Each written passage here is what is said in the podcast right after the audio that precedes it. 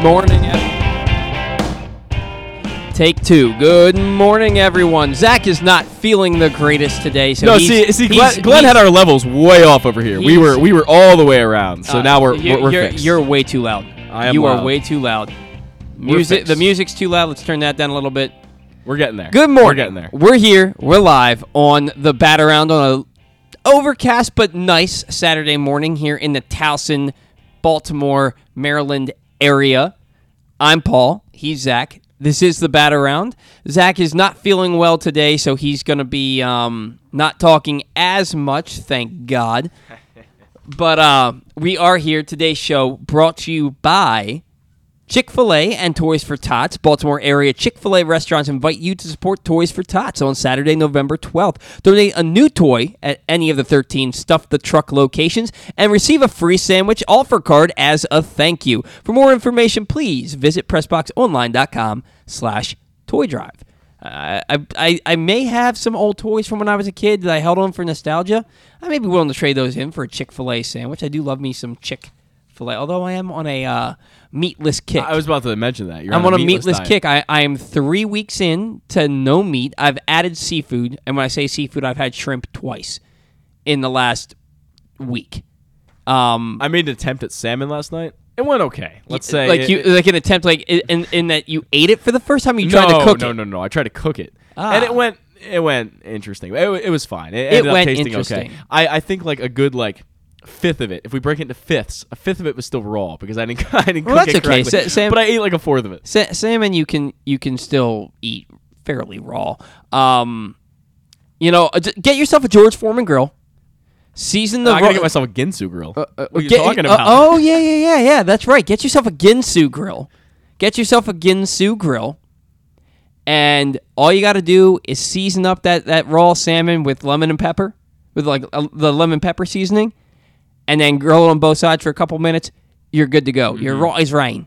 So, all right. Welcome to the Bat Around. Um, Ramon Urías. We'll kick things off with him. He wins a gold glove at third base. Just the third Orioles third baseman ever to win the gold glove, joining Brooks Robinson with his 16 and Manny Machado with his two. Ramon only played 98 games at third base, logged just under 770 innings, but he had 14 defensive runs saved.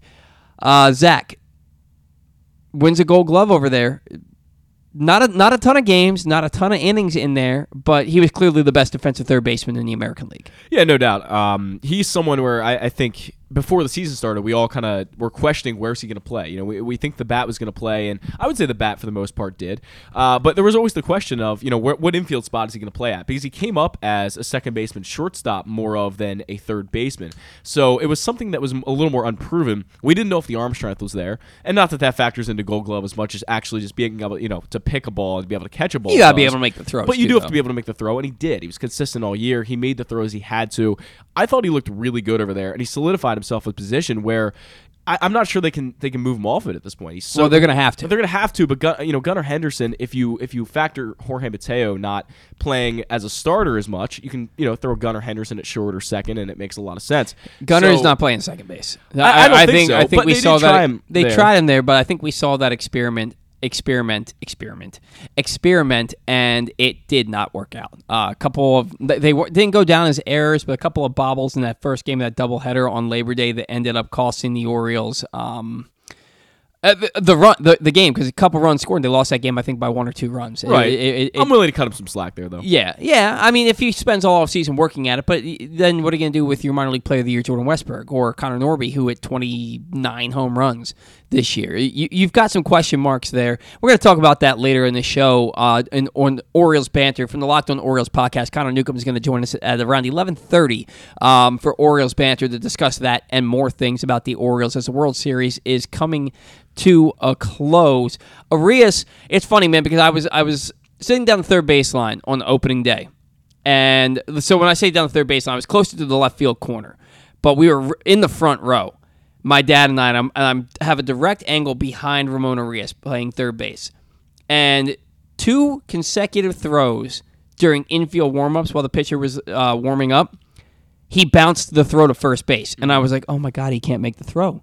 and then he bounced a couple in the game, and we saw that routinely to start the year. And then little by little, the arm strength gets better, gets better, gets better.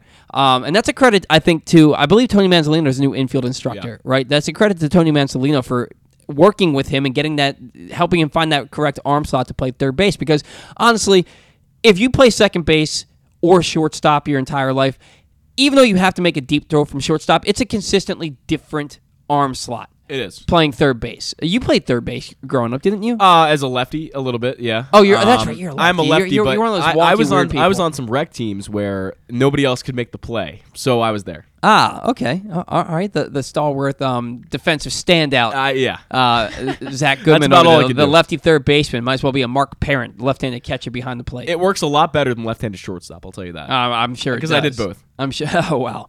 Um, Cedric Mullins was a finalist in center field. He did not win. Myles Straw won. Look, Myles Straw is the best center fielder in the American League. Uh, not the greatest hitter. Probably probably the worst everyday player Yeah. p- offensively. Um, but he wins the he wins the Gold Glove. Cedric Mullins, at least he was represented there. Jorge Mateo, the big um, snub, the biggest snub of all the Gold Gloves. Uh, He wasn't even a finalist, and he was clearly by far and away the best defensive shortstop. in- Still can't get in- upset about it. in all of baseball and wins the Fielding Bible Award for best defensive shortstop in all of baseball. Not a finalist in the American League. Uh, but Jeremy Pena made over 20 errors, but he's a rookie. He's got a good bat. He's replacing Carlos Correa, so he's in the spotlight. And he's playing in the World Series, might win World Series MVP. He wins the Gold Glove. Um, but they were voted on before the postseason. I was gonna say, just watching this World Series, I know we're gonna get there in a second, but Jeremy Pena is every bit deserving of every accolade he's going to get over these next few years because Yeah. that kid is a stud. Yeah, he That is. kid is a stud. He is. Speaking of studs, Orioles agreed to a one-year deal with Jake Cave. Known stud. Jake Um, split contract, so his salary is determined by whether he's in the majors or the minors. It's not like he signs a one-year, one point two million dollar deal, and whether he's in Baltimore or AAA, he gets that money. It's all dependent on where he is um, for how much he makes. But they avoid arbitration with him. Um, the Orioles, when they announced that roster move, also announced the roster moves were Chris Ellis and Aramis Garcia. Uh, both refused their outright assignments to AAA Norfolk, and they both have elected free agency. Chris Ellis uh, in 2020, 2021, he pitched well for the Orioles. The peripherals weren't great, but he had a, he had a sub four ERA in seven starts. He pit, and he pitched well with Tampa Bay before that. Uh, had the injury this year, never pitched at the big league level, and so now he's been he he was outrighted, refused it. He's a free agent. There wasn't a spot for him. He, he was he was a depth piece. He was going to be somebody who might pitch at AAA for you, and if you need a spot start. But I doubt that was even going to happen because the Orioles have so many candidates for the starting rotation and for the bullpen. Aramis Garcia is a little bit more troubling. Um, he's a backup catcher, not a great offensive player, but he's really good defensively, um, and he's one of the better pitch framers in baseball. So with the fact that we, the Orioles don't have a backup catcher on that. Technically, they do, Robinson Chirinos, but that's only because the World Series isn't over. The second it ends, he becomes a free agent. The Orioles aren't going to re-sign him. Right. Um, if they, they, you know, what, I'm not going to say they aren't. Uh, I Bran- doubt it. Brandon Hyde loves Robinson Chirinos. I don't know how much Mike Elias does, but Brandon Hyde loves Robinson Chirinos. Um, so I, I'm not going to say that they aren't going to sign Chirinos, but I'm not betting my money on it. Uh, Garcia could have been in a, in a competition that could have been as many as six catchers deep for the backup positions. They still may go out and sign a backup, maybe a Jose Leon, a Sandy Leon, excuse me, a Sandy Leon or Tucker Barnhart. But we will see how that comes in the coming days, weeks, and months. So Chris Ellis and Aramis Garcia both electing free agency rather than accepting their outright assignments at AAA Norfolk. Now we get to the World Series. Phillies they lose games four and five at home after winning game three there, seven to nothing. Bryce Harper with a moonshot in the Yeah. first inning. Phillies touched up Lance McCullers Jr. for five home runs. Do you think they were tipping? He was tipping pitches. You know, I I was trying to look for it because I saw people on Twitter saying that, and when I was watching the game, I didn't really notice that. I didn't Mm-hmm. see anything that was like crazy out of the normal, um, or out of the ordinary. I guess I A lot of say. people point out pointed out the leg kick. That was it, it was different on the fastball than it was on the off speed stuff. That that's possible. It, it could have also been he, you know, showing too much of the ball um, in the windup I, or the delivery. I don't know what it was, but I, it definitely they were teeing off on him, so something was awry. Lance McCullers is a really good pitcher um, and has been for a long time. I don't know if these guys necessarily would randomly change something like that though, where the leg kick would all of a sudden be different, where it's been the same all season, and then he goes with a different one. Well, but I- he, he didn't pitch much. He only pitched at the end of the I- year. right, he had some injury issues for sure And, all and year. he hadn't. I think he, it was either one or no home runs allowed on this off-speed stuff It's, it's in, fair. in the regular season. So crazy that they that they hit five home. And, and Bryce Harper, before Alec Bohm's home run, he called him over and he said, "Hey, I may have something." I saw that because Harper struck out, I believe. no, Harper hit a two-run homer. Was that the? the- I feel like it was, the at bat where he was telling Bohm what was coming was It was it, it was out. it was could be wrong. it was the next inning because Okay. uh, so uh, Har- and Harper didn't strike out against McCullers. I might be thinking about a different game. That- so so Harper hit the two run homer in the first inning on the first pitch he saw, which was Yes, a breaking yeah, ball, right? Um, and then his next at bat he walked, and then they brought in a reliever, and I believe it was Ryan Stanek, and he struck out against him. okay, that, that's Um, probably what I mean. But when Bohm came up, I believe it was the second inning. Harper, when he was w- w- like waiting on deck, he called him over and said, "I think I may have something." He pointed something out, and then he goes deep. Five home runs off of Lance McCullers, all off of all speed stuff. You have to think there was something that they were that they were seeing. Yeah, I mean, Lance McCullers again, good pitcher, hasn't thrown a lot this year, but I, I have to think something was a little off. Yeah. Um, maybe the pressure got to him. that could be part of it. It's weird because I'm not an Astros fan per se. I'm not rooting for them in this World Series. Yeah, I'm not sure I'm Um, rooting for anyone really. Um, however, oh, I'm definitely 100% rooting for the Phillies. One- 100%. Um, well, I've given the reason before. My Sure, stepdad, yep. my, my co-best man, blah blah blah. Um, I like Lance McCullers. I may be been the only person outside of Houston and McCullers' parents that felt bad for him in that game. I, I didn't feel bad for the Astros overall. I'm glad they lost that game, um, especially because now they're up three two and they would have won the series by now. Um, I didn't feel bad for the Astros, but I felt bad for McCullers because he's pitching in the World Series and he just he's getting torched. Yeah. And there's nothing he could do about it. Like like he couldn't do anything about it. And I- I've been there on the mound, and you feel so freaking helpless. Yep. You you just you're sitting there, and they're teeing off on you, and you're just like, I don't know how to throw a pitch to get these guys out now. I, I don't know what to do. It's, I mean, coming from my experience of, of the same thing, um, then you feel like you throw a good pitch and they're still teeing off on Mm-hmm. it. I remember in, in high school, I threw a fastball that was on yeah, painted on the inside corner, uh, low and in, and the dude hit a, a massive bomb off me. Like I, it was one of the farthest bombs I've ever given off my life, and it was it was wild because I, I thought I threw a good pitch, but clearly there was something I was doing that was telling them, you know, what what, what was coming next.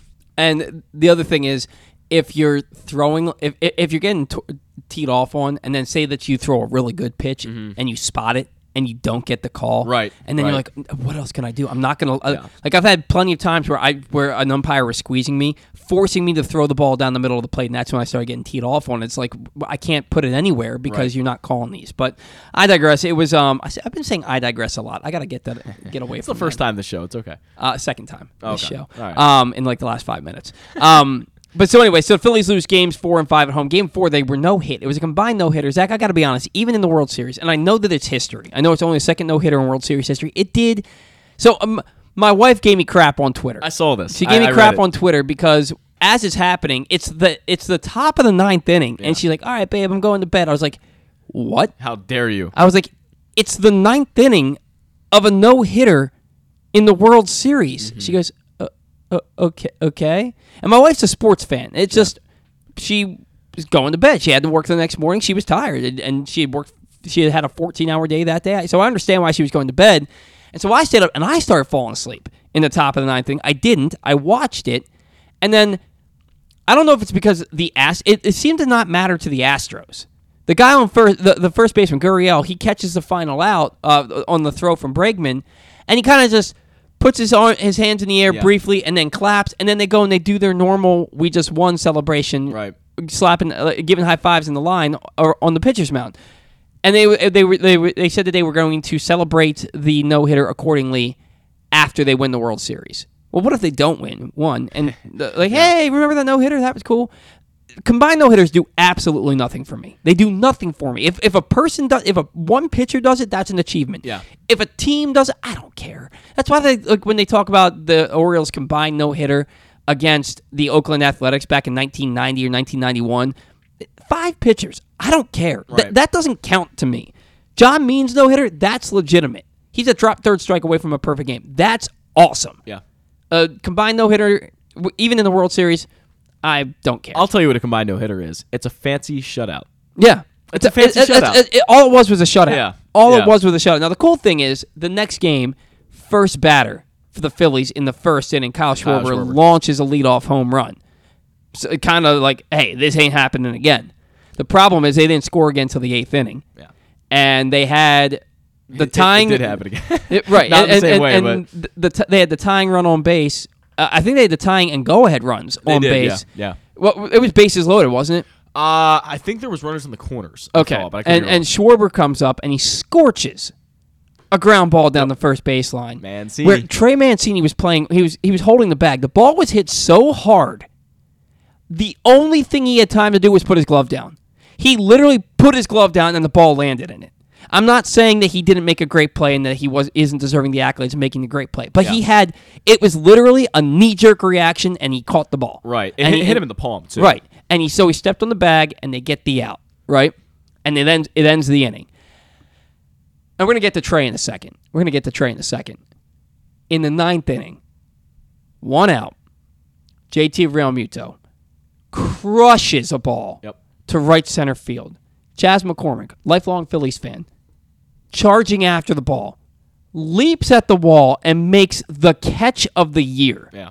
absolutely and i'm not this wasn't just one of those you know how somebody will like run back to a wall and they like jump six inches off the ground and catch the ball like oh let me catch it's like no he just whatever Yeah. this was full vertical full arms stretched out catches the ball slams into the wall hits the ground robbing Realmuto of a double likely a triple because if that ball hits off that wall it bounces away Yeah. robs him of likely a triple. Harper gets hit by a pitch the next at bat, and then Castellanos comes up, gets it to a 3 2 count, and ends up grounding out to short to end the game. We'll get to that in a second. This catch, have you seen a greater catch in, in, in such a significant moment in the World Series in your life? I haven't seen a lot of them. Um, Yeah. I think it makes it even more significant when you consider the wall that he did it on. Because a Mm-hmm. lot of guys would probably immediately resort to catching that ball off the wall. They're not going to give up their body like Chas McCormick did. I Mm-hmm. mean, look, you look at any of the the really popular catches that have happened over the past few years. Look at Cedric Mullins' catch or Austin Hays' if you want to look at Orioles. And they're really only half of their bodies hitting the wall and, and not so much even hitting because they're really just jumping and it's not something that's going to be super painful. This is one where he really smashed his entire body into the wall. He gave up his body to make the catch. I think that makes it a lot more impressive. And that's something that as a player you know when you're running back there, when you know you're going to run into that wall and it's going to hurt a lot. And mm-hmm. he gave up his body and he did it and I have to give him a lot of credit for that. That was an excellent catch, top tier. Oh, it, it was. You're watching it, and I'm wanting the Phillies to come back. I'm wanting them to win. He hit it. And I'm like, oh my god, oh my god, and then he makes a catch, and I couldn't even be mad. Yeah. It, I- it, was it was incredible. He's from West Chester, PA, um, which is not you know not too far from here, and I think he went to Millersville, which was a D two, I believe. So that's pretty cool. I played with a guy who went to Millersville. Oh, really? Yeah. Okay, nice. Yeah, I played with a guy at Harford Community College who ended up going to Millersville. Mm, yep. So very cool. Um, yeah, it, it was it was an absolutely incredible catch. Now we get back to that eighth inning, right? First and third, one out. You're down three to two. Brandon Marsh, who's had a nice postseason, he had some moments. Yeah. Strikes out. I'm a big Brandon Marsh guy. Uh, though. I like Brandon Marsh. Uh, Stan Darsh. Uh, Have you ever seen that South Park Mm-hmm. I episode? I Oh, haven't. From South Park. Check check it out. I kind of figured with the voice you were doing. Check out Stan Darsh. It- you'll get what I'm saying. Um, you can't strike out there. You've got to put a ball in play. You, uh, if all you if with your speed, if you hit a ball into the hole, they're not going to turn over play on you. That that that, tying run's going to score. Hit a fly ball. Now you have Schwarber up, and Schwarber is a big all or nothing guy. Now he's having a nice World Series. He's been hot the last ten games or so in the postseason after an 0 for 17 start. But and he hits the ball hard, but Mancini makes a great play. Now the inning's over. You, we saw that a lot with the Orioles this year. You've got to find a way to put a ball in play with the tying or go ahead run on third base. You just have to. And the fact that he didn't, uh, that stunk for the Phillies. And it, it, it honestly it cost them the game. That strikeout was probably the biggest uh, offensive blunder. And it's not a blunder because strikeouts happen, but it's probably the, the, the biggest. You look back on it and you're like, oh man, if only he had put a ball in play there, right? I'll tell you what. With that at bat, he didn't swing at a lot of strikes. Yeah. He- the, Yeah. The ball he struck out on, I believe, was like a 12-6 curve in the dirt. So Mm-hmm. that's kind of a problem. Well, and the other thing is, I believe that he had, that they had just walked. That wasn't it. I think it was Alec Bohm. Harper had just walked. Cast. Uh, then Bohm comes up, or Harper walked. Castellanos got out, and then Bohm comes up and he swung at the guy. It was Stanek, I believe. No, no, it was Montero, and he had. It he- was Montero. He, he was struggling to throw strikes, Yep. and and Bohm just chased, just chased the entire bat. Ends up striking out, and then he walks Stott as the next batter, and. The, that costs him the, that, that costs him offensively too. Because you have a guy who's struggling to throw strikes. You're helping him out. You strike out. He walks he walks the sandwich guys around you. You put yourself in a tough situation there. Uh, in the ninth inning with Harper on first base it's a 3-2 count. Castellanos man just really tough season for him. It signs a big five year, hundred and some odd million dollar. He's making over twenty million dollars a year. Hit over three hundred with over thirty home runs last year. Comes in in twenty twenty two and he hits two fifty with what like eleven home runs, and uh, he really hasn't endeared himself to Phillies fans. Yeah. He comes up in the in, in with the tying run on third on first base, two outs, and it's a three-two count. This is his opportunity to drive a ball down the line, drive a ball in the gap. Harper's going to score from first. Yeah. It's your opportunity to erase the entire season and just build the lore, the allure around you in Phillies fans' minds. Three-two count. Harper's off on the pitch, and he grounds out weakly the shortstop. Yeah. It- it- it's just it, Castellanos has a lot, a long road to hoe to get back into the good graces of the Phillies fans. If you ask me, he's had an oh, he hasn't had a good postseason. He's had he's had some moments. He's had some nice The catch, catches. yeah. The catch was, was was big. He's got a lot of work to do, in my opinion, to get into the good graces of, the, of these Phillies fans after the year he had in his first season in Philadelphia. What are your thoughts? Well, I think that's why you, you see the Phillies as an 86 win team uh, rather than a 100 or 105 win team because a lot you know obviously you look at their lineup and it's just not as strong as some of the other teams around them because guys like Castellanos and guys like Brandon Marsh have struggled in the bigger spots. Um, and Gene when- Segura wasn't the hitter he used to you know. Jean Segura, I was just thinking this when I was watching the World Series these past few days. One of the weirdest defenders you've ever seen. I know it's completely off topic, but that guy, he throws every ball to first base like he's trying to throw it as hard as he possibly can. And he mm-hmm. he's so weird with the glove. Like every every movement he makes, just a weird defender. I don't know why I noticed that. Jean Segura is a very odd player, but I mm-hmm. actually like him a lot. Do you see the face he makes when he's batting? Yeah, it's- he always it's it, it's like he's sucking on his own tongue. Yeah, yeah right. He does it. interesting. Yeah. Well, well, if you could see me on camera, it's like he's got his tongue hanging out of his mouth Yeah. between his lips, and Yeah, while he- he's back. Anyway, Yeah, I know. I, I- think Jean Segura is one of the more uh, interesting players in, in Major League Baseball. And when I watch him play defense, it always it always just makes me laugh. But yeah, I, I think there are some weaker spots like Brandon Marsh and Nick Castellanos, who Castellanos is a really good hitter when he's on. I've said a lot. He reminds me of JD Martinez in a lot of ways because the guy can do everything at the plate. But yeah, as he- Castellanos hits a deep drive to left field, Yeah. and that'll be a home run. we just need something bad to happen. Then Castellanos will do something good. Um, that's usually how it works for him. But yeah, he, he had to come up in that spot. And he's a middle of the order bat who has to be that middle of the order bat Well, for them. And I really think, and, and um, so they were talking about it on the broadcast, and I and I agree with this. I think John Smoltz said it. He's going to have a big year next year. He probably will, I, I, yeah. I really firmly believe because here's the thing: they have the lockout, right? You can't work out with your trainers. You have to like find new trainers. You can't work out with anybody affiliated with Major League Baseball during the lockout. Doesn't sign with the Phillies until mid March Yeah. and at that at this point, you have to join a new team, get a ramp up, get familiarized, and everything like that. Gets gets off to a slow start, never picked it back up. I expect him to work Right. All off season. I expect him to work with his trainers, with the team, uh, be in the batting. He'll probably take a month off and then be right back in the batting cages come January first. He'll probably take off the time for the holidays, and then late December, early January, he'll be right back in it, getting after it.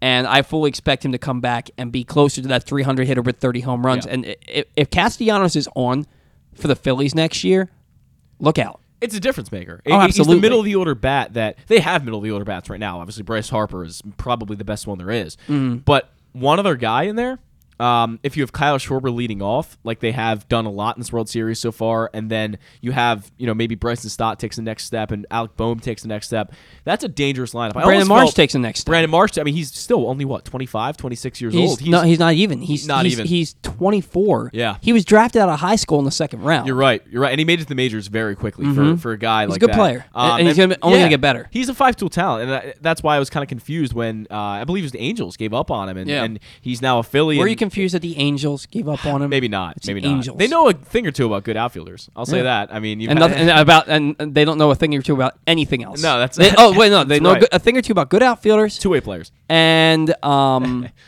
really long bad contracts. Mm, that's true. That's Uh, true. C.J. Wilson, Josh Hamilton, Albert Pujols. The list goes on. But, I- you, but have continue. seen, to be fair, you've seen two guys come over from the Angels, and Noah Syndergaard and Brandon Marsh, two guys that have not played uh, exceptionally in this World Series. I mean, Noah Syndergaard's start the other day wasn't, you know, wasn't anything wasn't- to write home about. I mean, they've been having him go th- go three innings, and they had him go five in that. I, I think he went five in that game. That's but fair.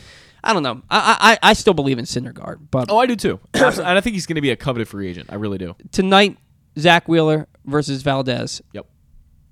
Uh, does the game end? Does the series end tonight in Houston? Uh, Zack Wheeler's been great, and Zack Wheeler Not his I- last I start. keep- not not his last start, but he in, during the playoffs, I, I thought Zack Wheeler looked like Zack Wheeler in a lot of situations. Zack Wheeler is, if you look at the numbers, I said this last show, is one of the best pitchers in baseball, but he, he doesn't get a lot of credit for some reason. I think because he's behind, you know, Aaron Nola a little bit. Nola takes more of the spotlight, but Zack Wheeler's really good. I, I think he's going to give them the win tonight. I think Zach I think Zack Wheeler's taking I- it to Game Seven. It, it, I would love. Ravens don't play tomorrow. right. Um, you have the Arizona Fall League Yep. All Star game at four o'clock, and then eight o'clock Game Seven. Yeah. And the reason I'm excited about the Arizona Fall League is because Heston Kjerstad, Heston Kjerstad, is one of the, one, yep. been one of the better. We're going to talk about him in the Orioles banter today too, because uh, question marks about him, but we'll, we'll talk Yeah. about that later. He- but he's gonna he's in that All Star game. He's in the home run derby tonight. Um, but there's nothing better than Game Seven of the World Series. No. Nothing freaking better. Um, off season begins Monday at the at the latest. Free agency is early as Thursday, but no later than Friday. And then we can really get our hands dirty, man. We Yep. can really like literally next week's show is going to be all Orioles off-season outlook. Yep. So it's it's going to be exciting. I, I'm I'm already feeling the, the heart palpitations. I'm getting excited about it. I do want to talk about Trey Mancini. We've got to get Stan on the line, so that's going to be the first thing we cover with Stan once we get him on the line. I want to remind you that today's show is brought to you by Pressbox and FanDuel. Online sports betting will be starting in Maryland in the next few weeks. Pressbox is your source for the best offers and sign up incentives. Starting now, you can get a $100 pre-registration credit from our friends at FanDuel by going to pressboxonline.com/offers. The $100 credit is in addition to the new user promo you will get when they go live. Just go to pressboxonline.com/offers now to get your $100 FanDuel pre-registration bonus credit. That's pressboxonline.com slash offers. Joining us now on the show for his weekly segment, he is Stan the Fan Charles, and he's live on the Bat Around. Stan, good morning. How are you? Good morning. How you doing, guys?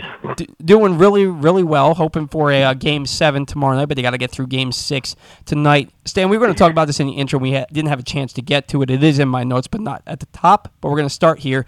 Trey Mancini having a dreadful World Series, an even worse postseason. 0 for 6 in the World Series, 0 for 18 in the playoffs. He's pinch hit for with Aledmys Diaz in Game Three with the tying and winning runs on base the other day. Makes a huge play at first in uh, to save the game in the bottom of the eighth inning in Game Four. But what's going on with Trey? Is this kind of the hitter that he is? You think he's pressing? What's going on with Trey, and what does the future hold for him after this World Series ends?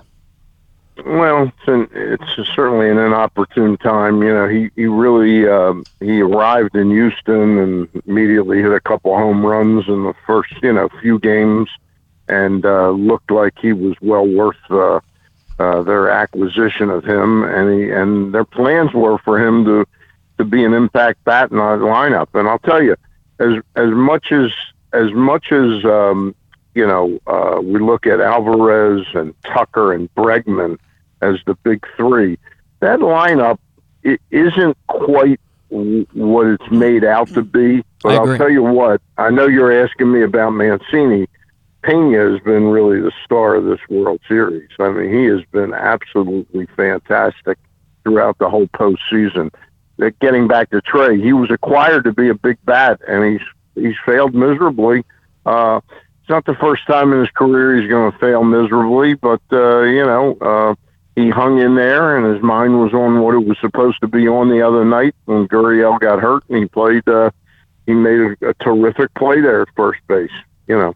Yeah, it, sa- it saved the game because if, if that ball gets to the outfield, they may win that, that baseball game. That that may be a two run double Yeah. for, for Schwarber. Yeah, with- my my biggest problem with that that inning that was that that was the play that ended the bottom of the eighth inning. I yes, believe. sir. I think I know Uh, where you're going with this. uh, was was I can't believe the Phillies have that kind of payroll, and there wasn't a pinch hitter for Brandon Marsh. That Yeah. that was without a doubt, in my opinion, one of the most predictable spots for a pinch hitter.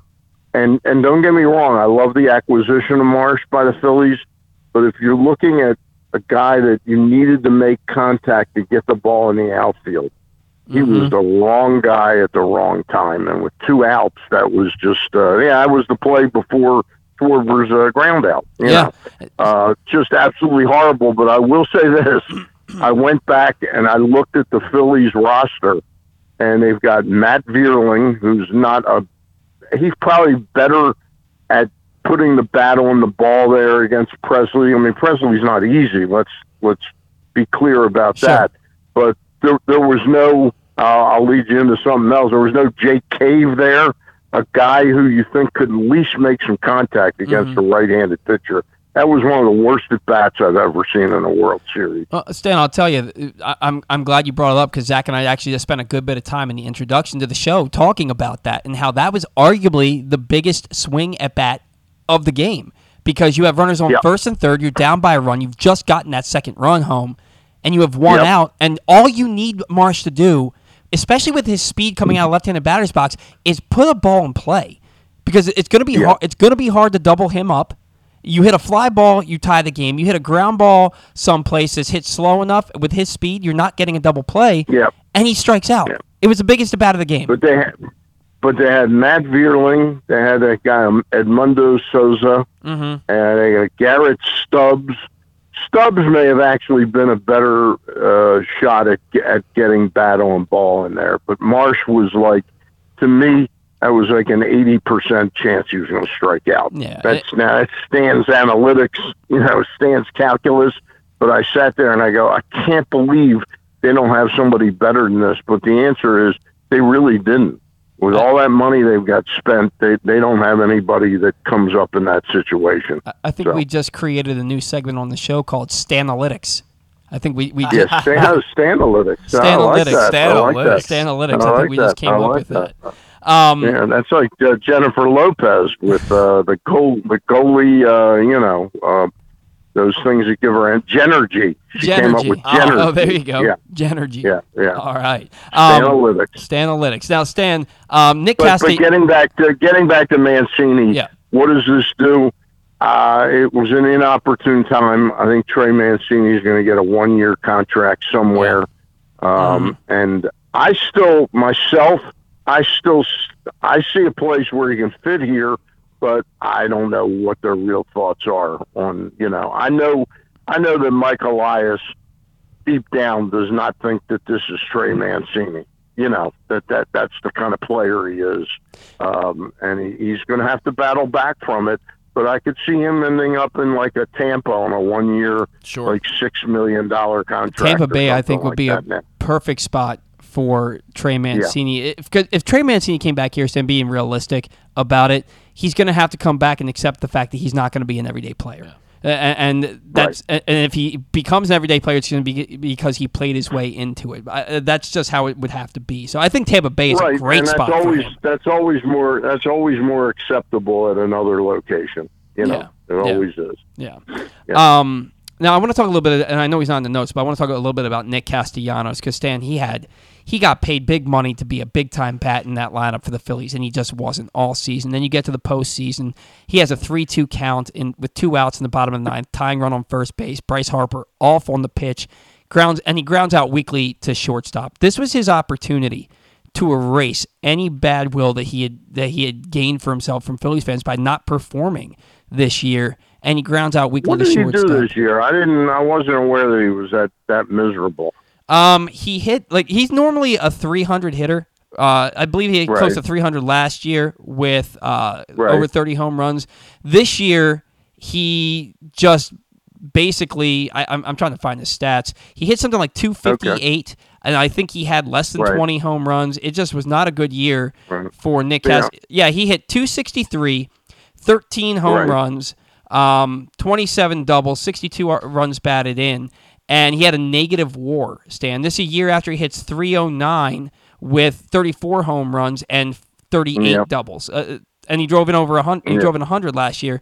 Got paid all that money. Yeah, they gave him they gave him big money. There's no question for that. No, no question on that. I, I was saying to Zach, I th- he's got a long road to hoe. I think to re- to endear himself to this Phillies fan base. Do you agree?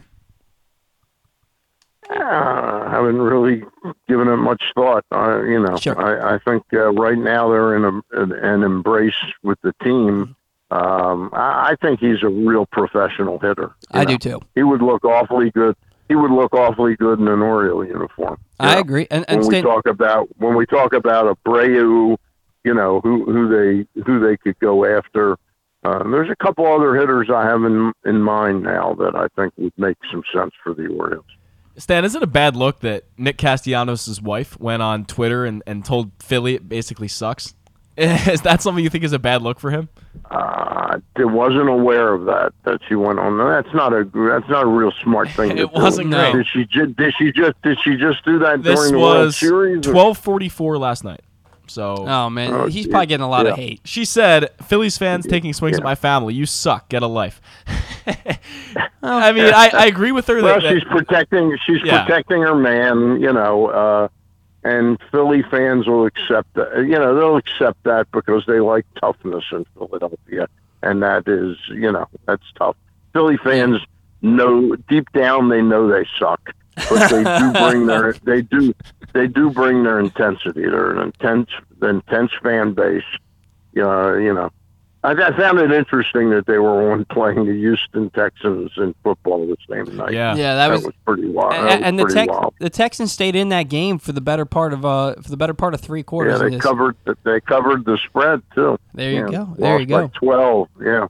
Yeah, I, I do think that uh, Castellanos is going to come back next year and have a good year. I think he's going to going to ha- just everything was working against him with with the lockout, joining a new team, not having a big ramp up in spring training. I, I think he'll bounce back and, have a, and and that's going to be big for them if he has a big year. Now, Stan, we are ten minutes into this segment and we have not talked Yeah. about a World Series no hitter. And, and I got to be honest, Dan, it was history. It's only the second time in World Series history that there's been a no hitter, but it was combined. And the Astros didn't seem to care about it. It to me, it did nothing Well, for me. well, Did- wait a minute. What, what do you What do you mean they didn't seem to care about it? So when Gurriel, ca- when, questioning whether no, no, they questioning whether the, the the right thing to do was to take Javier out? no, no, no. He was he was at 97 pitches through six innings. You're not bringing him back Right, out. I don't right. I don't question if that. anything, if anything else, you should have taken him out after five innings. Well, right, and You know, if you really want him, you know, uh, sharp for a game seven for a couple innings. You know. certainly no, I- So- I, I don't I don't disagree with you. When I say So the- I don't understand what you mean. They didn't seem to care. Well, I'll, I'll explain. When when Gurriel catches Yeah. the, the throw from Bregman at first base, he kind of throws his hands in the air and then he just kind of gives a soft clap. They run out to the mound and they do their normal victory celebration. They do, get in the line and do the high fives across the pitcher's mound. There's no dog pile, no jumping up and down, no big no hitter celebration. And I don't know if that's why it, like, combined no hitters never do Well, it's much it's for a me. no hitter. It's a no hitter, but it's not. You know, it's not an individual performance that they they're going to salute the, the guy who threw the no hitter. It's four guys that pitched Right. it. Right, and, So, and so it's yeah, not that they and- didn't and- care, but it's just it wasn't Yeah. that big a deal, as big a deal as, as you would normally think it would be. Well, it's not as big a deal. It's not as big a deal as w- winning the World Series, and they're a game Correct. closer to winning the World Series, and that's really what's on Dusty Baker's mind, and that should be on every player's mind. To celebrate there could have sent the wrong message. You know, I, I, I just think their their goal is to win a World Series, and the no hitter was nice. Uh, as you say, it kind of it, it was there, Yeah, just hung there. You know. Zach said it's just a fancy shutout. Is basically what it was. Yep. Um, Yep, now yep, yep. Phillies bats have gone cold. Kyle Schwarber does his part. The first inning of the next game, first batter in the bottom of the first, to not get no hit again, hits the leadoff home run. And then they don't score a run again until the eighth inning. The Phillies bats have gone ice cold. In your opinion, with Valdez going tonight, even though the Phillies are countering with Wheeler, is the series basically over at this point? No, I don't think the series is over at all. I mean, Wheeler is certainly capable of uh, of outdueling uh, Framber Valdez, but there's you know there's not going to be a lot of wiggle room in Sure. this game. You know, if he lets up more than he lets up more than two runs in this game in the first six innings, they're probably going to lose this this baseball game and and lose the series. But no, I don't think it's uh, over. I think there's there's the potential there for. Look, I'm the guy that uh, three weeks ago thought that the Yankees were going to come back and win the first two games in New York to tie that series. Sure. And um, I feel a little bit the same way. It was who the hell was going to pitch it even after they tied that, you know, the Yankees. And I kind of feel that way now with the Phillies. You know, Nola has. Uh, Nola was disappointing in the World Series. There's no question about it. You know. Absolutely. Yeah, Stan, how- disappointment, and they, and that's probably the big difference in this series. You know, is that he didn't pitch well enough to win either game. Stan, do you expect both teams to kind of throw both starters out there and make them, you know, give them their all essentially, and not have them on, you know, any any kind of pitch count, or do you expect maybe both of those guys to be saved for a possible game seven? Mm, No, I think these two guys go after it. I Okay. don't think either one of them come come back for game seven, even for a batter or two.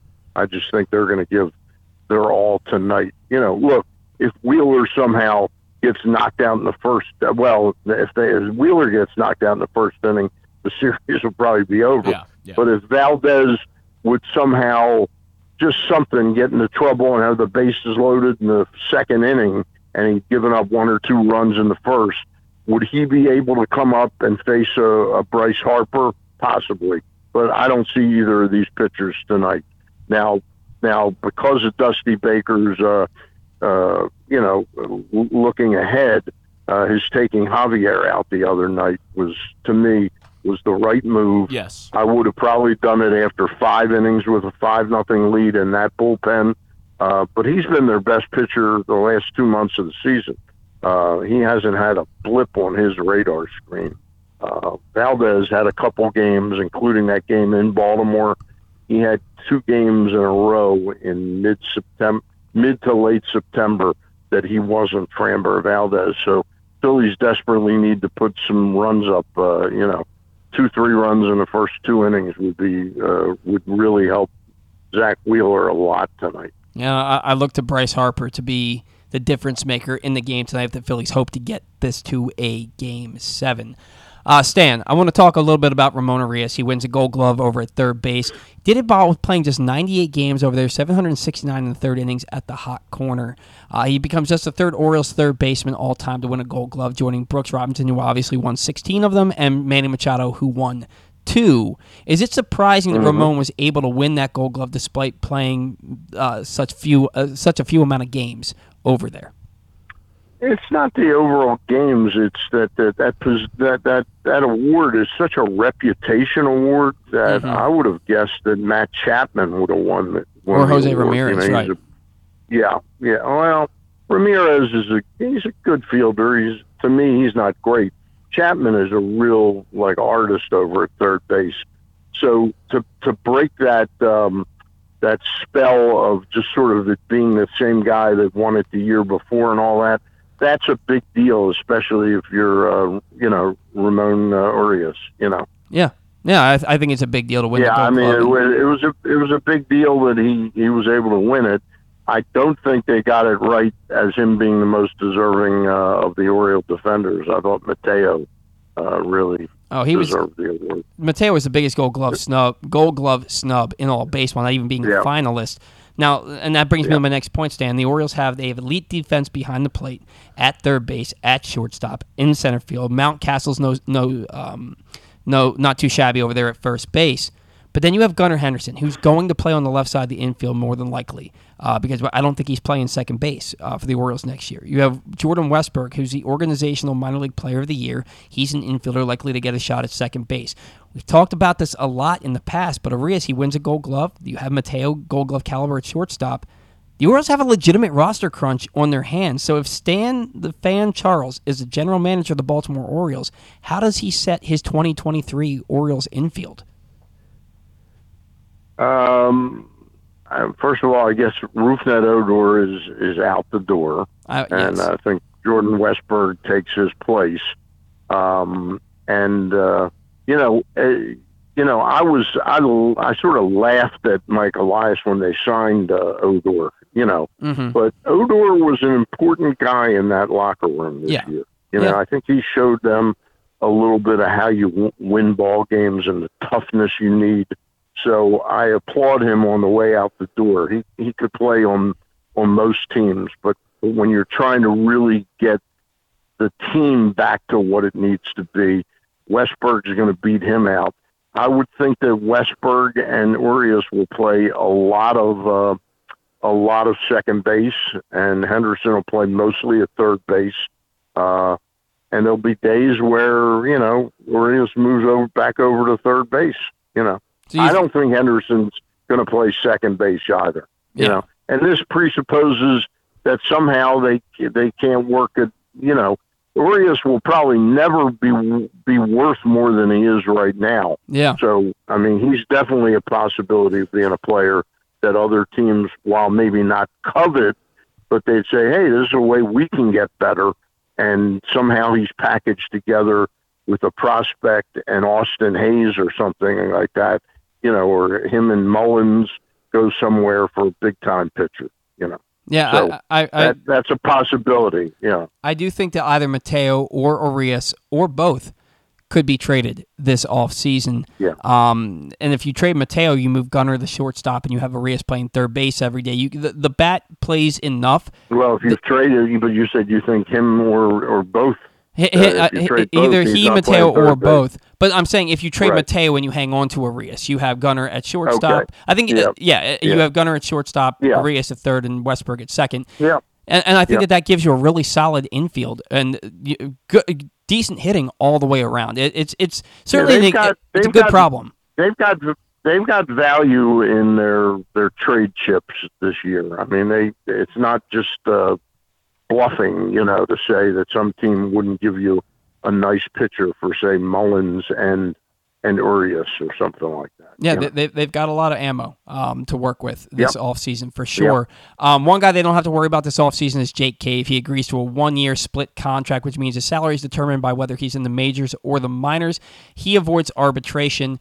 Is Jake Cave, and you mentioned him that the Phillies could have used a guy like him coming off the bench to pinch hit for Brandon Marsh in the World Series. Is he a legitimate candidate for the fourth outfield spot for the Orioles when you think about the fact that they have McKenna, who was there all year this past season? Hays is there. They're probably going to have Colton Cowser at some point. Uh, is he a legitimate fourth outfielder option? I I I don't know that he's the fourth outfielder uh, uh, you know possibility, but he's a he's a somebody there saw something with him and likes something about him. I've Mhm. always been intrigued with him. Uh, to own him a couple times in fantasy baseball, but he doesn't play enough to really be that guy for you there. Uh, I see him more as a depth piece but I think he has does have a chance to make the team if they if they trade Mullins or or Hays. I think he has a chance to be on the opening roster, but he's clearly uh, a depth piece. I think they I won't say they're intrigued by him. They they see must see something in his splits that they really like. I looked at him last night, and I don't see it. Just doesn't jump out at me, uh, even against right-handed pitching he strikes out an awful lot, but his uh, his peripherals are okay. I mean, he had like a 735 OPS uh, as a left-handed batter against right-handed pitching. So, uh, you know, it's a, it's an okay move. You know, um, you know, uh, I'm I'm not jumping up and down about it. Um, I you know, I think he's a depth piece in the organization. Well, I mean, if you combine his first two seasons in Minnesota, it's 163 games, and he has that's a 27 double, 21 home run guy there. Um, but he hasn't Right. put up the same. He hasn't replicated those numbers Yeah, the he last hasn't three done that seasons. in about four years. Yeah, Yeah, yeah, so- three, four years. Yeah. so we'll, we'll, we'll they, see they what he has offer. They see something in him. Uh, they didn't just. That's just not an accidental pickup. Oh, Oh, JK sure. is available. They they see something in him. Somebody there thinks they can un- unlock something with him, uh, and I'm looking for that with the starting pitchers. Is who they can find that they think they can unlock something extra. You know. Sure, and, and like you've you've mentioned Lucas Giolito a, a, a few times Mhm. on the show about being a trade Yeah. candidate to the Orioles and unlocking something Yeah. there. So maybe that maybe that's something that they could look into. Um, Stan, real Yeah. quick, the um, guy I really want, the guy I really want is Luzardo from the from the Marlins. yeah, that's, that's who I think is really a stud. they're shopping him. Could And be I want could to be get having this the right deal. rotation. I want to get this rotation where we got at least two left-handers in it, and right now we don't have any. But we've got John Means who'll be back at mid-season. Yeah. we need to take advantage of that aspect of of Elias's plan, which is to stack. You know, that's the other thing. The ballpark ballpark factor with with uh, Cave. You know, Mhm. he certainly fits what they like with his left-handed power They uh, definitely in want this ballpark. They definitely Yeah. want left-handed hitting in this organization. Now, Yeah. before we let you go, Stan, do you think that this team is going to? Pr- I think they're going to prioritize a couple of things, but do you think that they go into the offseason looking to shore up the starting rotation first and foremost before they do anything else? You think it's just going to be a what comes to us we're going we're to do doesn't matter when we do it? You know what? The uh, and I'm not I'm not BSing you here. The the pitching when you look at what the real problem is on this team, yeah, Mhm. they need they need better starting pitching. But Mhm. what they really need is better production. They Yeah. need to score more runs. And and I'll tell you the two players that I'm uh, suddenly honing in on offensively um, to answer part of your question is boy, you know, when you think about I, I remember hearing Brandon Hyde talk about Odor, and who did he talk to about Odor? What kind of teammate he is? He talked to a guy that he knows pretty well, which is Anthony Rizzo. Mhm. Um, Rizzo on a two-year, twenty million dollar a year contract for the Orioles in this ballpark, uh, with the with the uh, end of the shifting, he could be a really dynamic player I- for Baltimore Orioles. I think he'd be a fan favorite. He's got that great personality that, that, that fans love. Yeah. I think he'd be a good fit here. Yeah. I, I agree with that. Yeah. And then you have one other and guy. the other player, the the other player is, and it, we won't know whether he's actually going to be let go by his team until five days after the World Series. I don't think we're going to get Abreu. I think the price tags are going to go a little high on him, Mhm. and also I think there are a little little bit of age concerns with him. Uh, but Justin Turner would make a very interesting designated hitter on the Baltimore Orioles. Yeah, it, it, the the one thing Yeah. that concerns me there is that the power was down this year, and then you got that big wall out there, and he probably wants one more decent contract before he calls it quits. Um, so I don't know yeah, that. and I don't know. I don't know that he's going to get that many. Con- you know, the Dodgers have so much money that when you look at certain players like Andrew Heaney, Mhm. Heaney is going to probably command. Believe it or not, and I had him two years ago in fantasy, and he absolutely killed my chances to win the championship. And I finished in third place. Like that when he was with the Yankees? Behind. That was with. He started the season with the Angels, and then he went to the Yankees yeah, but Yeah. he came back and he's got his his numbers are really like the strikeouts like he strikes out 35% of the batters he faces you Mhm. know so he's he's he but the Dodgers can pay him they could sign him to a 2-year 30 million dollar contract just as insurance that's the kind of money they have that's crazy. so my point is, they may sign Turner just to say, you know what, he's going to cost us fourteen million dollars or fifteen for one year. Let's keep Turner here, you know, as ins- uh, a really uh, hefty insurance policy. You so, can make the argument he's more uh, valuable if to the Dodgers at this he- point than anybody else. Yeah, but if he's a free agent, you talk about some of the things that Odor did with this team. You know, teaching players how to win. Mhm. Um, I, I think he would have a really dynamite um, effect in that clubhouse, Justin Turner. Yeah, So yeah, those are my wrong. two guys, Rizzo or Turner. Or Turner. All right, I, I, I, I, wouldn't hate either one of them being here for sure. Yeah. Uh, Yeah. Stan, what do you have They, coming they up this definitely week? need some. They definitely need something in that lineup. There's no question about it. We can gotta all have- agree on that. Got to have a lot more juice. Um, don't have uh, Monday night's guest yet. Um, we work on it late into the week. Uh, it's just a week's fly by, and then all of a sudden we're not scurrying, but we're looking. We've got Danny Black, who's a collectibles expert that does some stuff with us now, uh, content wise on Press Box. We're going to talk about some content stuff on Thursday night at seven. And the week after that, we've got the uh, director of the Maryland Lottery and Sports Gaming, uh, John Martin, will be on with us. The next, uh, those are the next two Thursdays, and I'll also be having Joe Weinberg, who's one of the principals in Live Casino Hotel, uh, uh, talking about the uh, sports betting uh, that's on the doorstep right now. All right. Well, we'll look forward to it. We will talk to you next week and enjoy the rest of the World Series. All right, always a pleasure. Yep, I hope it goes seven. Me too. All right. See ya. to you later. Bye. And that was Stan the Fan, Charles, who has two great shows for you every week. Every Monday night, Stan and former Orioles pitcher Ross Grimsley visit with a different guest from the world of baseball. And every Thursday night, Stan and Gary Stein chat with a different newsmaker from the world of sports. This week, Stan and Ross were joined by former Oriole turned Giants instructor Shane Turner, plus Stan and Gary caught up with Ravens Vault podcast host Sarah Ellison.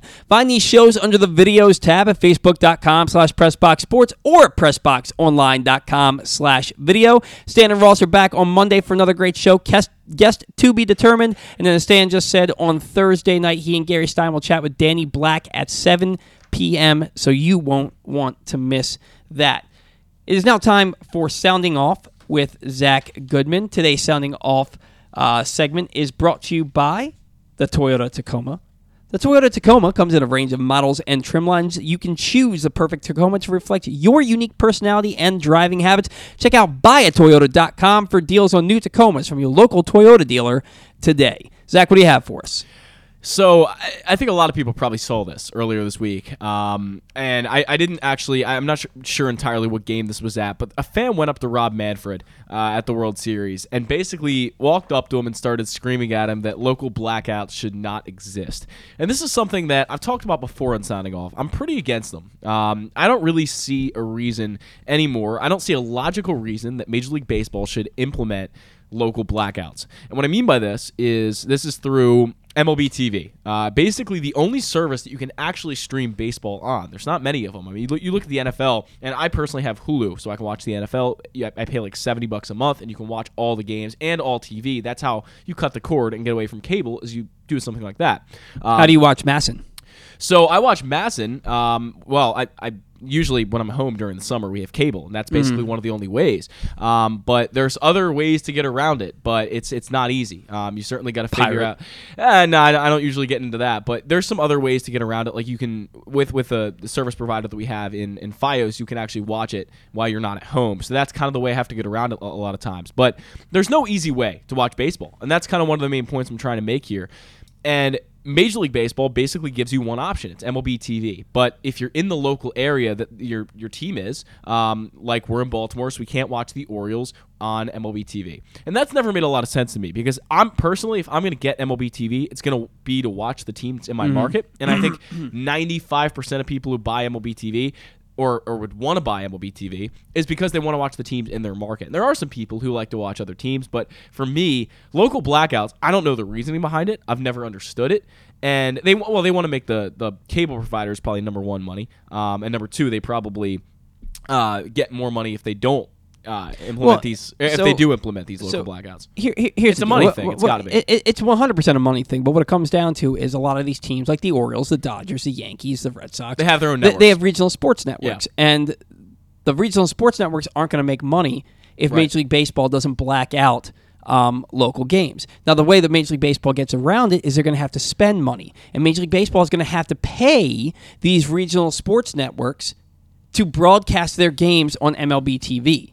Now, I don't know what that sum's going to be, but it would be millions of dollars to, was- to, to each team that, that you want to broad. Uh, uh, Major League Baseball can afford it, but everything's about money. They're not going to do that. we can figure this out financially. Like I, I I- That's I the way you figure it out. I don't think there should be a financial barrier here, and I, I know it's a money thing. I mean, I know that's why the blackout restrictions are in place. But I, first of all, Major League Baseball, you look at their revenue, and it's great. I mean, they're Mm-hmm. making billions and billions of dollars every year, and every team, you know, Tens I- of billions. tens of billions of dollars, and every team is making a profit for the most part now. During COVID, that wasn't true, but they're going to make more profit if you let the teams. Uh, broadcast their games on MLB TV within the local market. Well, it makes and, sense. And, and, and again, though, it's not really Major League Baseball's call because of I these, not. because of Yeah, I these re- regional sports networks. You can get mad at the regional sports network. You can get mad at MASN for not letting you stream MASN on your phone unless you have a cable provider, and then not being attached to all the cable providers that are in their region. Major League Baseball, the best way that they can do it is pay these regional networks yeah. to broadcast their games on MLB TV. But again, you're going to have to spend spend millions of dollars on each team that has a regional sports network to broadcast their games. And it, again, we know what just happened with this lockout, with the owners, you know, digging their heels in. That's not likely to happen. Right. It's it's all about money, and people can bitch and moan about all they want. And Fred, uh, uh, uh, Fred, Rob Manfred's not going to come out and say we would have to pay millions of dollars to each team that has a regional sports network. But that's what it comes down to. No doubt, you're right. That's what it comes down to. No doubt. I'm just not a fan of it. No, and we we all are. And I, I I used to be with T-Mobile, and I got free MLB TV every year. And by buying an Orioles season, if you buy an Orioles season ticket plan, you get free MLB TV. Yep. I'm just throwing that, that out there. This year, I moved to Verizon, and I still got free MLB TV because I got a 13 game plan with the Orioles. So, um, yeah, but I wouldn't I wouldn't buy it otherwise because I have no reason to because I watch the Orioles games on MASN, and th- they would get a lot more subscribers that would probably make up for that money if they paid the, the teams One that's what I'm to, saying. broad, to broadcast the games. But you, that's telling them to spend money without guarantee that they're going to make money. But they always make money. They're Major League Baseball. Good segment. Good segment. All right, we got to catch our first break. Um, today's show brought to you by the FanDuel Sportsbook at Live Casino and Hotel. Come experience Maryland's number one sportsbook this NFL season at the FanDuel Sportsbook at Live Casino and Hotel. The ultimate place for any sports enthusiast. Take advantage of our 24 7 kiosks, massive video screens, and watch all the action from the best seat in the house. With more money paid out than anyone around, make every moment more at the new FanDuel Sportsbook at Live Casino and Hotel in Hanover, Maryland. Got to catch a break when we come back from the AT&T from AT&T Sportsnet. He covers the Houston Astros as their play-by-play man. He is Todd Kalas. He's next on the Bat Around.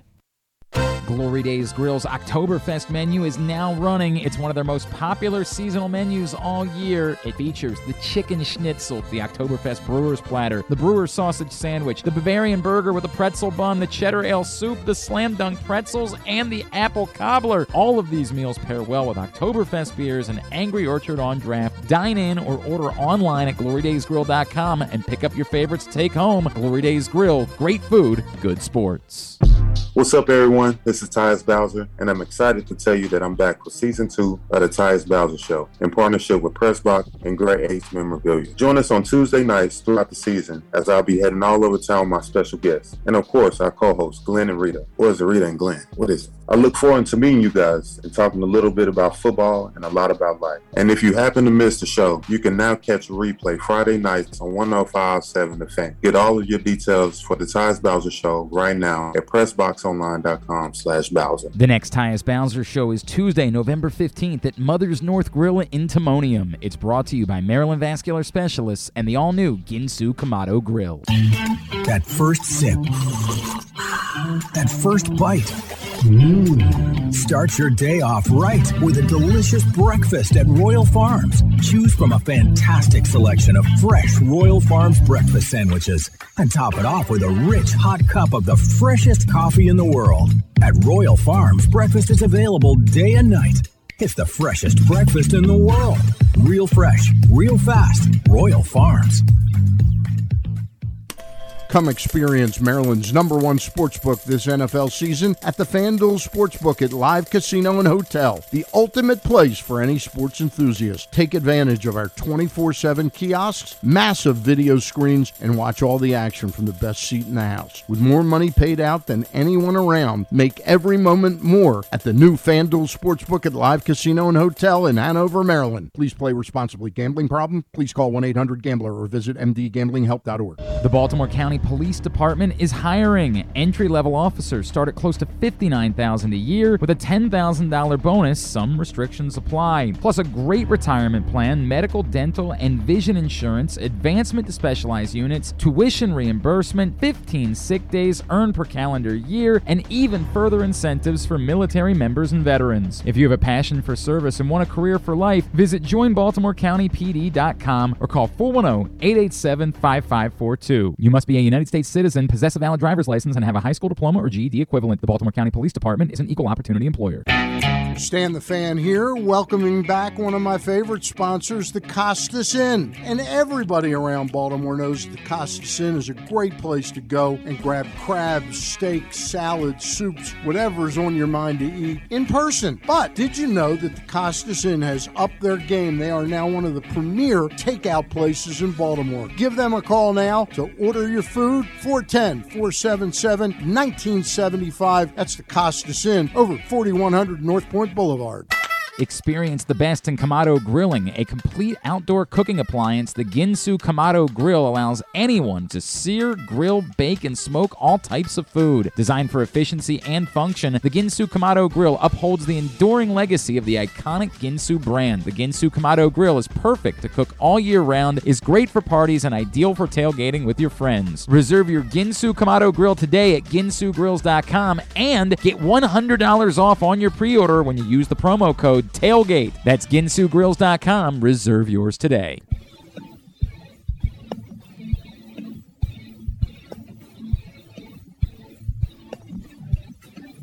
All right, welcome back to the Bat Around today's show, hour number two, excuse me, brought to you by the latest edition of Press Box, which is available now on the cover. New Maryland basketball coach Kevin Willard sits down with Stan Charles and Glenn Clark to discuss the situation he inherited in College Park and how he plans to get the program turned around. Also inside, we introduce you to men's and women's college basketball players from all the teams in the area, and Bo Smolka profiles Ravens receiver Devin Duvernay. Press Box is available for free at over 500 area locations, including 60 Royal Farm stores, and you can always find the entire edition as well as the best daily coverage of the Orioles, Ravens, and Terps at PressBoxOnline.com. Joining us now on the program, he is the play-by-play man for AT&T Sportsnet for the Houston Astros. He is Todd Kalas, and he's live on the Bat Around. Good morning, Todd. It's Paul. It's Zach. How are you today? Hang on, we're having a connection issue. Give me just a second there, Todd. Are are you there, Todd? Can you hear me? Fine. Oh. Sincerest apologies, Zach. What, what do we got going on over there? I'm not entirely sure. I Todd- don't. Nothing. Nothing is uh, is off over here. So Todd, we're going to give you a call back here in just a second if you can bear with us. We're having a technical difficulty with our soundboard. So Zach's going to give him a call back. Really interested in talking with Todd. Uh, he is a very well known broadcaster for the Houston Astros. The Astros, of course, a win away from a World Series championship here. They would be their second World Series championship in the last six years, playing in their fourth World Series in six years. I'm interested to know what their what the Astros' legacy is because this has been an epic six year run for them, but they have just the one World Series title despite playing in four. Uh, Justin Verlander picks up his first career World Series victory last night, playing in his fifth World Series, making his ninth start. Do we have Todd back? I think we have Todd back. Todd, Hope good so. morning. Can you hear me? Yep, uh, we got you, Todd. Can you hear? All right, cool. Sorry about that. Now, the Astros, they're a win away from a World Series championship. Todd, what does it say about the Astros' six year run where they're now playing in their fourth World Series in six years if they win it? And what does it say if they don't? Yeah, it's been a major run.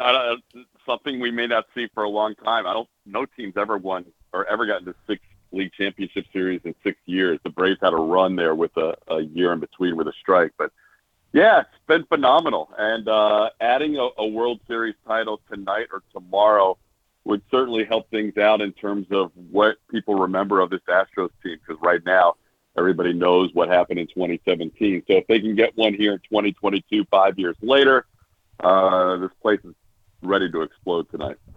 Yeah, it, it certainly looks like it. And you kind of felt that atmosphere in Philadelphia on the other side of things, ready to explode with those games. And the Astros managed to quiet that down, winning games four and five on the road. Dusty Baker, 2,093 career wins, ninth most all time, most amongst active managers now that Tony La Russa is out in Chicago. This would be his first World Series title. Now, sure, the players want to win anyway. But how badly does that clubhouse want this for their skipper, and does that give them a little bit of extra juice? Yeah, I think there's so much juice in this series anyhow that I'm not sure they need too many more motivating factors, but that is certainly one of them if they did.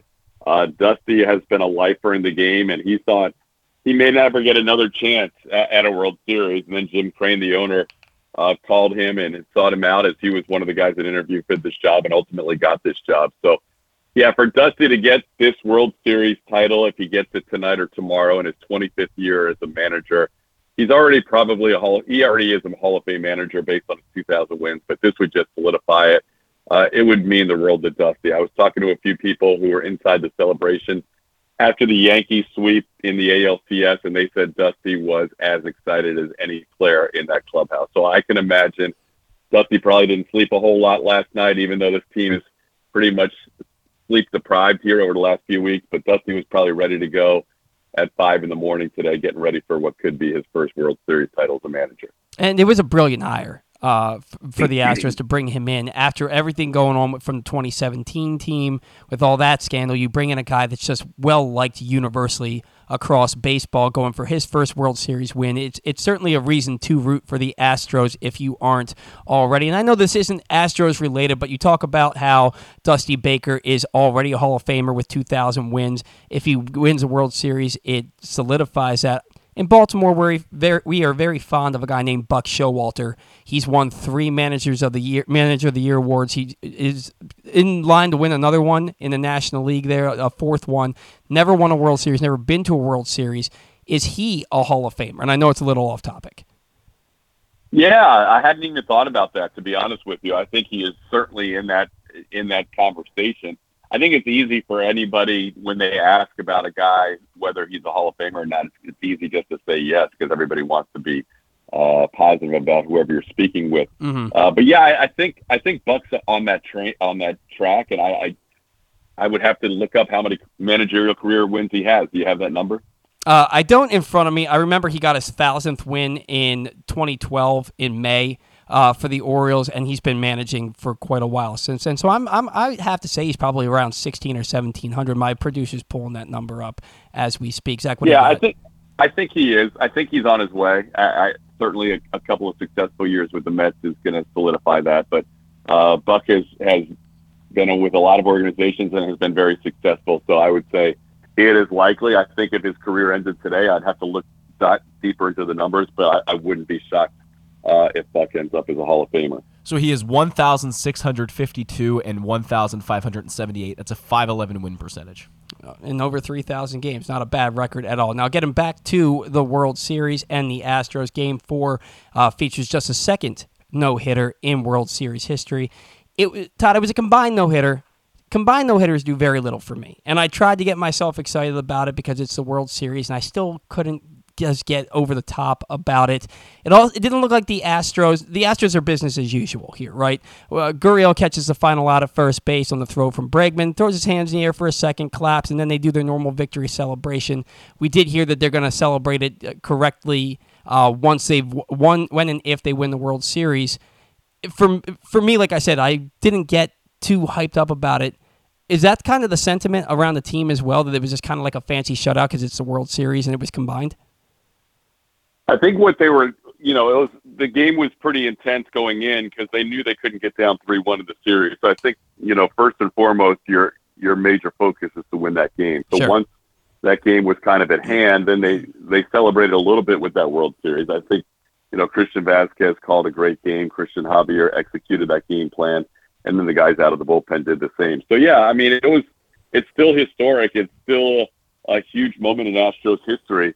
Uh, but in terms of drama, it, it probably didn't have the same drama as if a guy who went nine innings was pitching uh, a Mhm. no hitter. But you know, I go back to the Yankee Stadium no hitter this year, and that was that was incredible because you know the Yankees haven't been no hit much in the last forty or fifty years. Only the Astros have done it, and now they've done it twice, and both times have been combined no hitters. I think you know right now we're still in that era where we're used to one pitcher going the distance for a no hitter or a perfect game Mhm. but that's going to get fewer and further between, I think, as we move forward in our baseball fandom because pitchers just simply don't throw nine innings very often anymore. Well, yeah, and you look at um, you look at Vázquez that night. He had thrown 97 pitches in six innings. There's no way he's coming back out for the seventh inning. And it used to be even 10 years ago, you'd give that guy every opportunity to go out there and finish that game out for himself, even if he has to throw 140 pitches. So I agree with you on that one. Now, Justin Verlander. crazily enough, he's pitching in his fifth World Series, made, making his ninth World Series start, bef- and finally gets his first World Series victory as a starting pitcher. How big was that win for Verlander? Is it kind of like a monkey off the back now for him?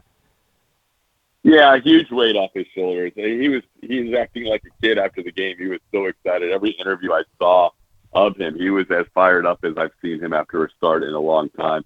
Uh, it was the last start of the 2022 season. He knew all the questions going in were about not having a win in a World Series and eight starts being 0 and 7. So yeah, it was important for him. Most importantly, that the team got the win, but he certainly wanted to add that W to his name. So uh, I guess they threw him in the shopping cart, they threw him into the shower, and fired a lot of liquids on top of him. Treated him like a rookie, winning his first major league game after that one in the post game celebration. So it was a cool moment for JV. It was a cool moment for the team, and uh, more importantly, that was a huge pivotal game to give the Astros a chance to wrap it up tonight cool to be able to treat a 17 year veteran like a rookie and probably getting that treatment from a rookie himself and Jeremy Pena. The team loses Carlos Correa in the offseason. Here comes Jeremy Pena. He hits, he wins a gold glove at shortstop, first rookie to do that. Uh, hits 20 homers, and he could be the World Series MVP. You're never going to forget about Carlos Correa and his contributions, but how, how easy has Jeremy Pena made this transition for the Astros and their fan base? It's been incredible, and I, I remember my first impressions of this kid was that he was he's a strong kid. Like I didn't realize how big he was and strong, and then he he knows how to play the game. Like all the little nuances about Jeremy in the field, base running, just knows the game of baseball. And some of that, you know, obviously rubbed off from his dad being a major league player growing up with that. But then as the season progressed early on, there were a couple big moments early where he hit a walk-off home run a couple of times in his first two or three months of his career and you're thinking this kid really enjoys the moment. He can slow things down in the most pressurized situation, even coming in for Carlos Correa, who had an incredible career here in Houston. Even with all that on his shoulders, and even in those biggest moments, you know, in a possible walk-off situation, he was coming through. Now, did that mean I was going to see that translate to a possible ALCS MVP and a possible World Series MVP? Not necessarily, but this kid has has been amazing. He has been the key to the offense. And one of the reasons why the Astros were on the doorstep of a World Series title, Pena could win a second MVP if he if things go well tonight. Yeah, it kind of reminds me of Juan Soto with the Nationals in 2019. Just that young kid who you're watching on the brink of superstardom, making his name known in the World Series. It's been awesome to watch for sure. Now, whether we like it or not, Todd, the off season starts Monday morning.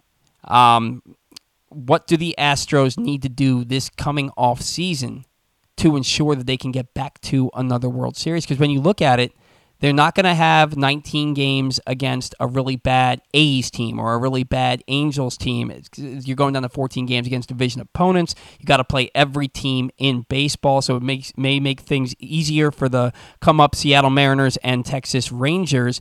Is could the title window be closing, and what do the Astros need to do to make sure that that's not the case? Yeah, just a few tweaks here and there. Mean, Michael Brantley's contract is up, but they didn't have Brantley all this season, at least the second half, with that injury. Justin Verlander can opt out of his contract, so that'll be a big decision for him. And then if he makes that decision, the Astros will obviously do their best to get him re-signed, and if not, they'll have to, you know, look for a piece or two. They have uh, they have incredible depth in their pitching, starting and relieving right now, as good as it's been uh, in the six years I've been here. So uh, the other question would be Yuli Gurriel, who is uh, in his late 30s at first base and did not have a good season. He, he is having a nice postseason, mm-hmm. but he is not signed for next year. So to me, the biggest those are the biggest questions. Chas McCormick has maybe solidified himself in center field, whereas early in the year he was probably just fighting for a job. So to me, it would be first base and then that DH left field spot, and then possibly uh, a second catcher to go along with Maldonado as your three area. So just kind of tweaking here and there, and um, they're still in a really good spot to continue this run next season. Yeah, you, you have all the pitching in the world to get to do it again. Um, Trey Mancini. Uh, got traded over there from the Orioles. He's 0 for 18 this postseason, 0 for 6 in the World Series. Had the really big play at first base after the Gurriel injury to save the game um, in the bottom of the eighth inning the other night. Is is there not a chance that maybe they bring him back as a bench player and a backup first baseman, or do you think that his uh, time in Houston is coming to a close?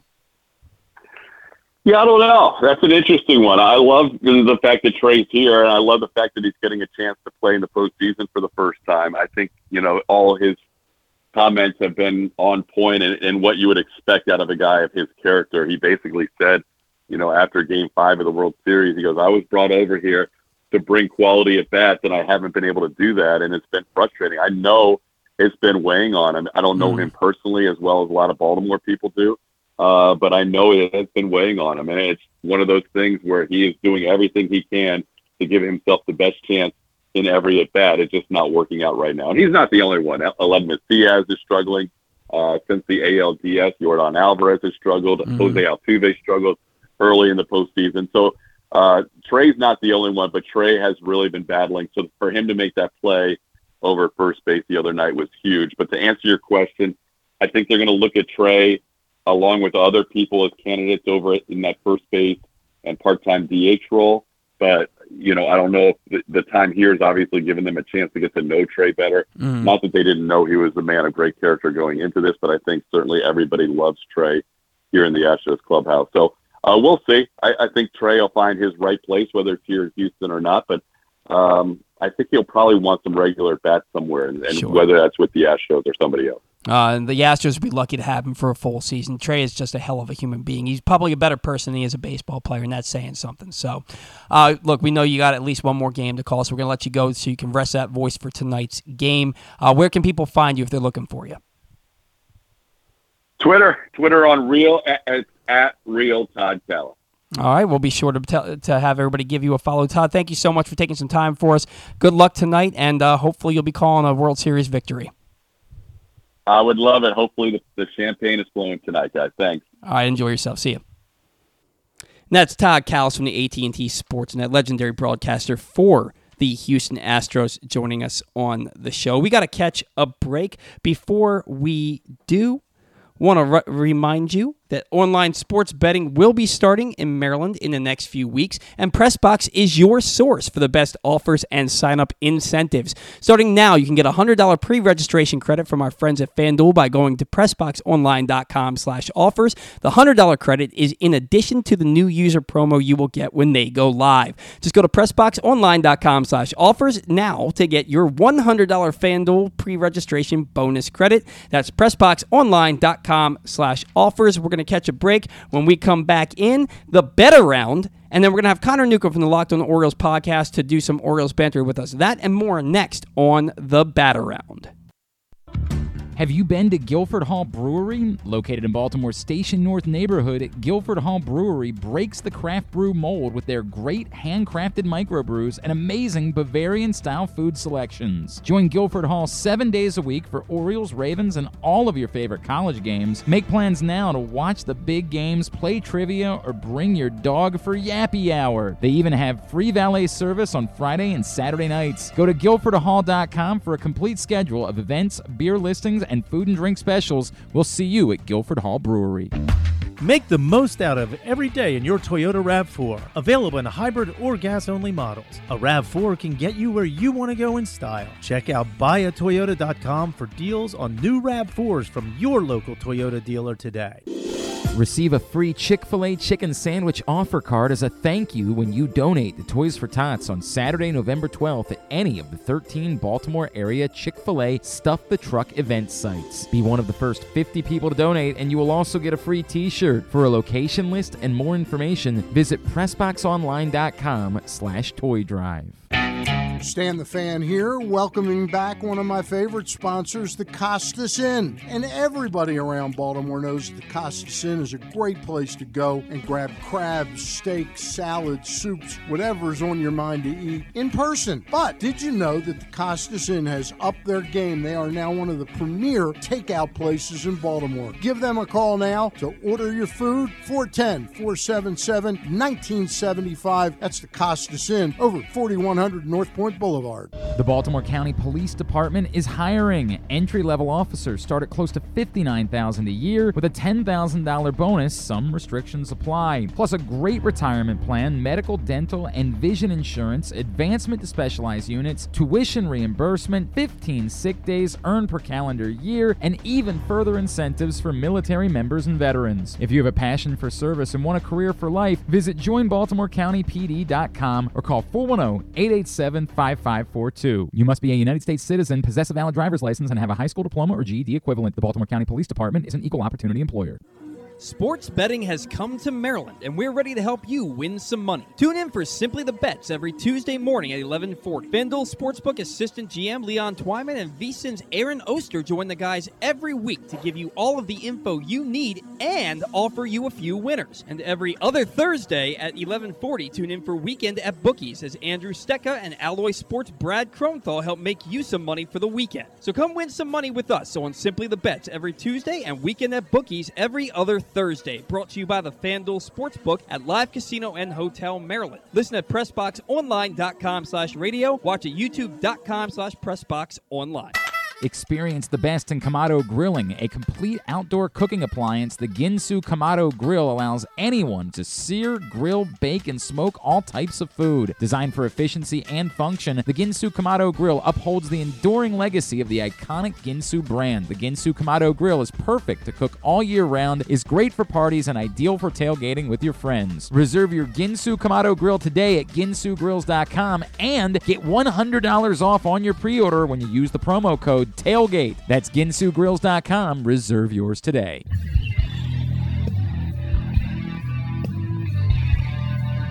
We're back live on the Bat Around. The Bat Around brought to you by the all new Ginsu Kamado Grill, which is the perfect ceramic tailgate or home grill to sear, grill, bake, and smoke all kinds of food. Get the details and reserve yours today at ginsugrills.com and use the code TAILGATE to get $100 off your order. Come get a sample of the cooking from the Ginsu Kamado Grill before every Ravens home game this season at the Game Day Firehouse, located at the Firefighters Union Hall just west of the stadium at 1202 Ridgely Street. You can stop by, try some food, and enter to win a Ginsu Kamado ceramic grill and $500 worth of grilling meats. Zach, I think for the next Ravens home game, you have to go Well, I think to I, the, ga- I- to the game day firehouse because you need a Ginsu Kamado grill to cook your smamming. Well, I was gonna say. I mean, I, I set the fire alarm off and everything last night. I mean, man, I really need to get into grill. Yeah, you need to go get it. I'm not sure they'd But- but- appreciate it like inside the apartment though. Yeah, Not sure they'd like that. yeah, But hey, we got a backyard. yeah. You got a backyard. Throw a little Ginsu grill back there. Um,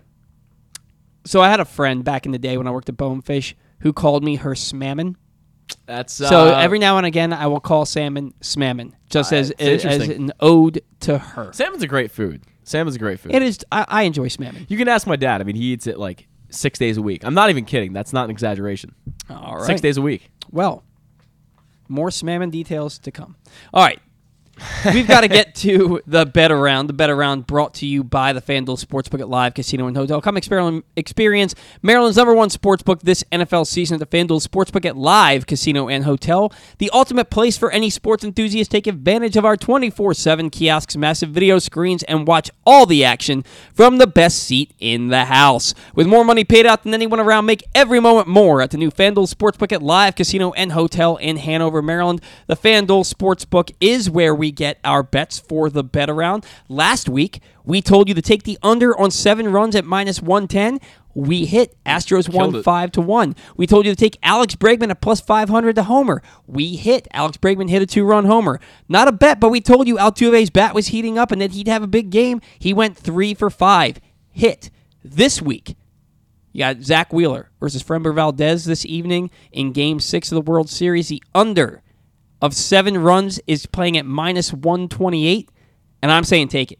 Take the under. It's going to be a pitcher's duel tonight. I'm looking at a three to two, um, or a four to two ball game. You won't make a ton of money off it because it is the it is the the favored line, correct? Like Yes, it, it is it, the, it- it is the favored line, but uh, I, I, if you want to make any kind of money, if you want to bet your 128 bucks to win 100, then take the under because I, Yeah, I don't. I, I, I I think you're looking at one team might score no one or no runs. There's already been two shutout, three shutouts, three shutouts in this in this World Series. Yeah. I'm saying take the under on this one. I'm also saying big game, big player. Take Bryce Harper at plus 440 to hit a home run tonight. If the Phillies are going to win this game, Harper's going to have to shine bright and have a big moment. I think he's got another one in that bat of his. I'm taking Bryce Harper at plus 440 to homer. So, you know, we were right in our predictions last week. Yeah. We're, we're if you pay attention, Zach and I are right a lot. We are. on this show, like when we called the Renato Nunez and uh, Hanser Alberto DFAs two months before they happened. That started it, and then we've had kind of a, we've been- string after that. We've been we've been pretty on point ever since then. So um, uh, that again, taking the under on seven runs at minus one twenty eight, and taking Bryce Harper plus four forty to homer in Game Six of the World Series. That's going to do it for the bet around. More on the bat around. We're going to have Connor Newcomb. If Zach, you want to give Connor I will. a call here. Connor's going to join us here from the Locked On Orioles podcast in just a moment. A lot of things going on with the Orioles. Uh, Whether the World Series ends today or tomorrow, free agency begins the end of next week. It's we're sad to see baseball go, but we're happy to see the Orioles maybe start to make some moves and get themselves back to being a playoff contender in 2023 and beyond. And there's a lot of questions about this team, and for once, it's good questions. What? Just speak into the mic. yeah, sorry, I, I don't have the number for some reason. So if How you do could shoot we- me Connor's number. How do you not? I don't know. We had him on a few weeks ago. Maybe maybe that was one of the Ryan Blake shows. I, don't remember. No, no, no. We, he was. It was definitely I- with with you. We've had him on enough that you should have Connor's number. Apple, number. figure it out. I think it's Apple. Uh, screw or up maybe my contacts. maybe just save him in your contacts. that might be a good idea. I, I think that's probably your best I, bet. I'd It's just to appreciate sa- the uh, the All right. Send. I'm going to uh, share this with Zachary Goodman. As Awesome, we thank you. speak. Nah, it's that's on Apple. We'll blame them. Yeah, it's, It's- it's, it's the- never it's never Zach's it's- it's fault. the God, iCloud. God bless your future wife, man. Um, so we're gonna have Connor here j- to join us. A lot of you know good questions for the Orioles. What's their outfield gonna look like? What's their infield gonna look like? Because they have too many good defenders and too few spots. Too many good players and too few spots. Heston Kjerstad, he's lighting it up in the Arizona Fall League, but he's striking out a 30% clip against. They have 16 top 100 prospects in the Arizona Fall League, and only two of them are pitchers. And Heston Kjerstad, while hitting close to 360, leading the league in home runs, striking out a 30% clip. He's in the home run derby tonight. He's going to be in the uh, Arizona Fall League All Star game tomorrow. Um, so we're going to have to see what kind of player he is. It's better than the alternative. It's not like he's striking out a 30% clip and hitting 120. So when he is making contact, he's doing a lot of damage. So we're going to talk about that and Trey Mancini's terrible World Series and what the future holds for him. On the line with us now from the Locked On Orioles podcast is Connor Newcomb. And Connor, it's Paul. Good morning. Thanks for taking some time for us today. Paul, thank you uh, so much for having me on. It uh, you know it is a good morning because we know that either today or tomorrow the off season starts and the fun begins. Oh, absolutely. And that's what that's why you're on the show with us. It's not really an interview at this point with you, Connor. It's just we're gonna have some talking points here about it's Orioles banter for a reason. We're gonna be looking at the Orioles infield to start, and you just did it, your um your episode on Ramon Urias winning a Gold Glove. Now Ramon wins with just 98 games played at the hot corner, 769 and a third innings, but 14 defensive runs saved. He was clearly the best defensive third baseman in the American League. Came a long way from when I watched him bounce two warm-up throws on opening day in the uh, prior to the first inning to win that Gold Glove. You have him at third base. You have Jorge Mateo at shortstop, who it was by every defensive metric the best defensive shortstop in the game, and didn't even finish as a finalist in the American League. You've got strong defense up the middle with uh, Mullins in center field and Rutschman behind the plate, but you also have Gunnar Henderson, who you're you're going to play every day. He's going to take up one of those spots on the left side of the infield because he you don't really want him playing second base. Your minor league player of the year in Jordan Westburg is likely to play second base. What do you do with Ramon Urias and Jorge Mateo uh, for the 2023 season, Connor? Paul, I appreciate you getting to the most difficult question probably of this roster crunch for this offseason because, you know, on one hand, it is really nice that the Orioles are finally charged with like these tough decisions. Mm-hmm. Because last year in this time, we would have been saying, this is great. We've got Ramon Urias at third. We've got Jorge Mateo at short. The Orioles, you know, we know they're not going to do anything in the offseason anyway, so they've got the left side of the infield locked down. Well, now you've got Gunnar Henderson. You've got Jordan Westburg knocking on the door. And at some point next year, if Joey Ortiz keeps playing like he did this year, Mhm. he's going to be knocking on that door as well as maybe, you you know, a better version of Jorge Mateo because the defense is really that good and the bat's better, could be a better version. And you're still looking at free agency. And, and I really do think, you know, I would love to see the Orioles bring in the Trea Turner, the Carlos Correa, the Xander Bogaerts. But I really think even if they don't, they're going to sign a free agent infielder. Now, that doesn't mean it's going to be the big name, five year, $200 million guy, but some sort of utility guy, you know, who costs five to $10 million, who's a veteran presence that's better than Rougned Odor, I think will come in. So you have to add that to the, to the equation as well. And I just think it's hard because it's hard to pass up a pretty much gold glove left side of the infield. Mm-hmm. It, it, it's hard to not go into next year and say Urias and Mateo are going to scoop everything. And even if you did it this way, even if you said, you know what, Gunnar Henderson's a great defender too. Henderson at third, Mateo at short, Urias at second, and Mountcastle at first. There's not many better defensive infields in baseball That's if you set it up like that. So if you're just looking at defense, you would feel amazing going into next year. The issue is you have question marks about all four guys offensively. The Gunnar question mark is the fact that he still has to play a full major league season. We don't quite know what that's going to look like. Sure. Mateo is can he stop swinging, and missing at everything? Urias is can he finally hit the ball in the air? And Mountcastle's is we have a lot of promise, but can he stop swinging at that slider down and away? Mm-hmm. And so it's almost about how much of that uncertainty can you live with to trade off for elite defense. And I think it's going to end up that three of those four guys will end up in the infield, and one of either Urias or Mateo is going to get moved either out of the starting lineup or moved altogether in favor of a more consistent bat. Yeah, and I, th- I think that you, you just stole the thunder from my next question. I think it's likely we see one of these two guys moved, and at some point, if the awesome offensive production isn't there, they then move from to, to from a starting role to a utility role. And so if you if you're telling me that Ramon Urias gets traded in a package with an outfielder for a starting pitcher, Mateo gets the start at shortstop to start the year, but the bat doesn't play, and then you have to move him to the bench in favor of Joey Ortiz. Again, good problem to have. But I think we're looking at it with this roster crunch. We're looking at it potentially either Urias or Mateo or both being traded or moved out of everyday roles this coming season. Yeah, and I think it's going to be tough because I've said this on my podcast. I said this on uh, on the Verge, their live show a couple weeks ago. I think Ramon Urias, probably altogether, right now, is a better baseball player than Jorge Mateo. I think it's close, but I think Urias is better. But when you look at the fact that both of them potentially, if the Orioles do go add to this team, could both potentially be moved to a bench role, I almost think Jorge Mateo, despite the fact that I maybe put him below Urias in terms of overall baseball player, especially as a hitter, Mm-hmm. I think Mateo is much more valuable as a bench player I than agree. Urias will ever be. I mean, pinch running, got it right there, 35 stolen bases. Defensively, you know, he's elite at shortstop. He can play second base and he can play the outfield a little bit, which helps. And in terms of just providing a spark as a pinch hitter, Urias is a better hitter than Mateo is. I don't think anyone's arguing that.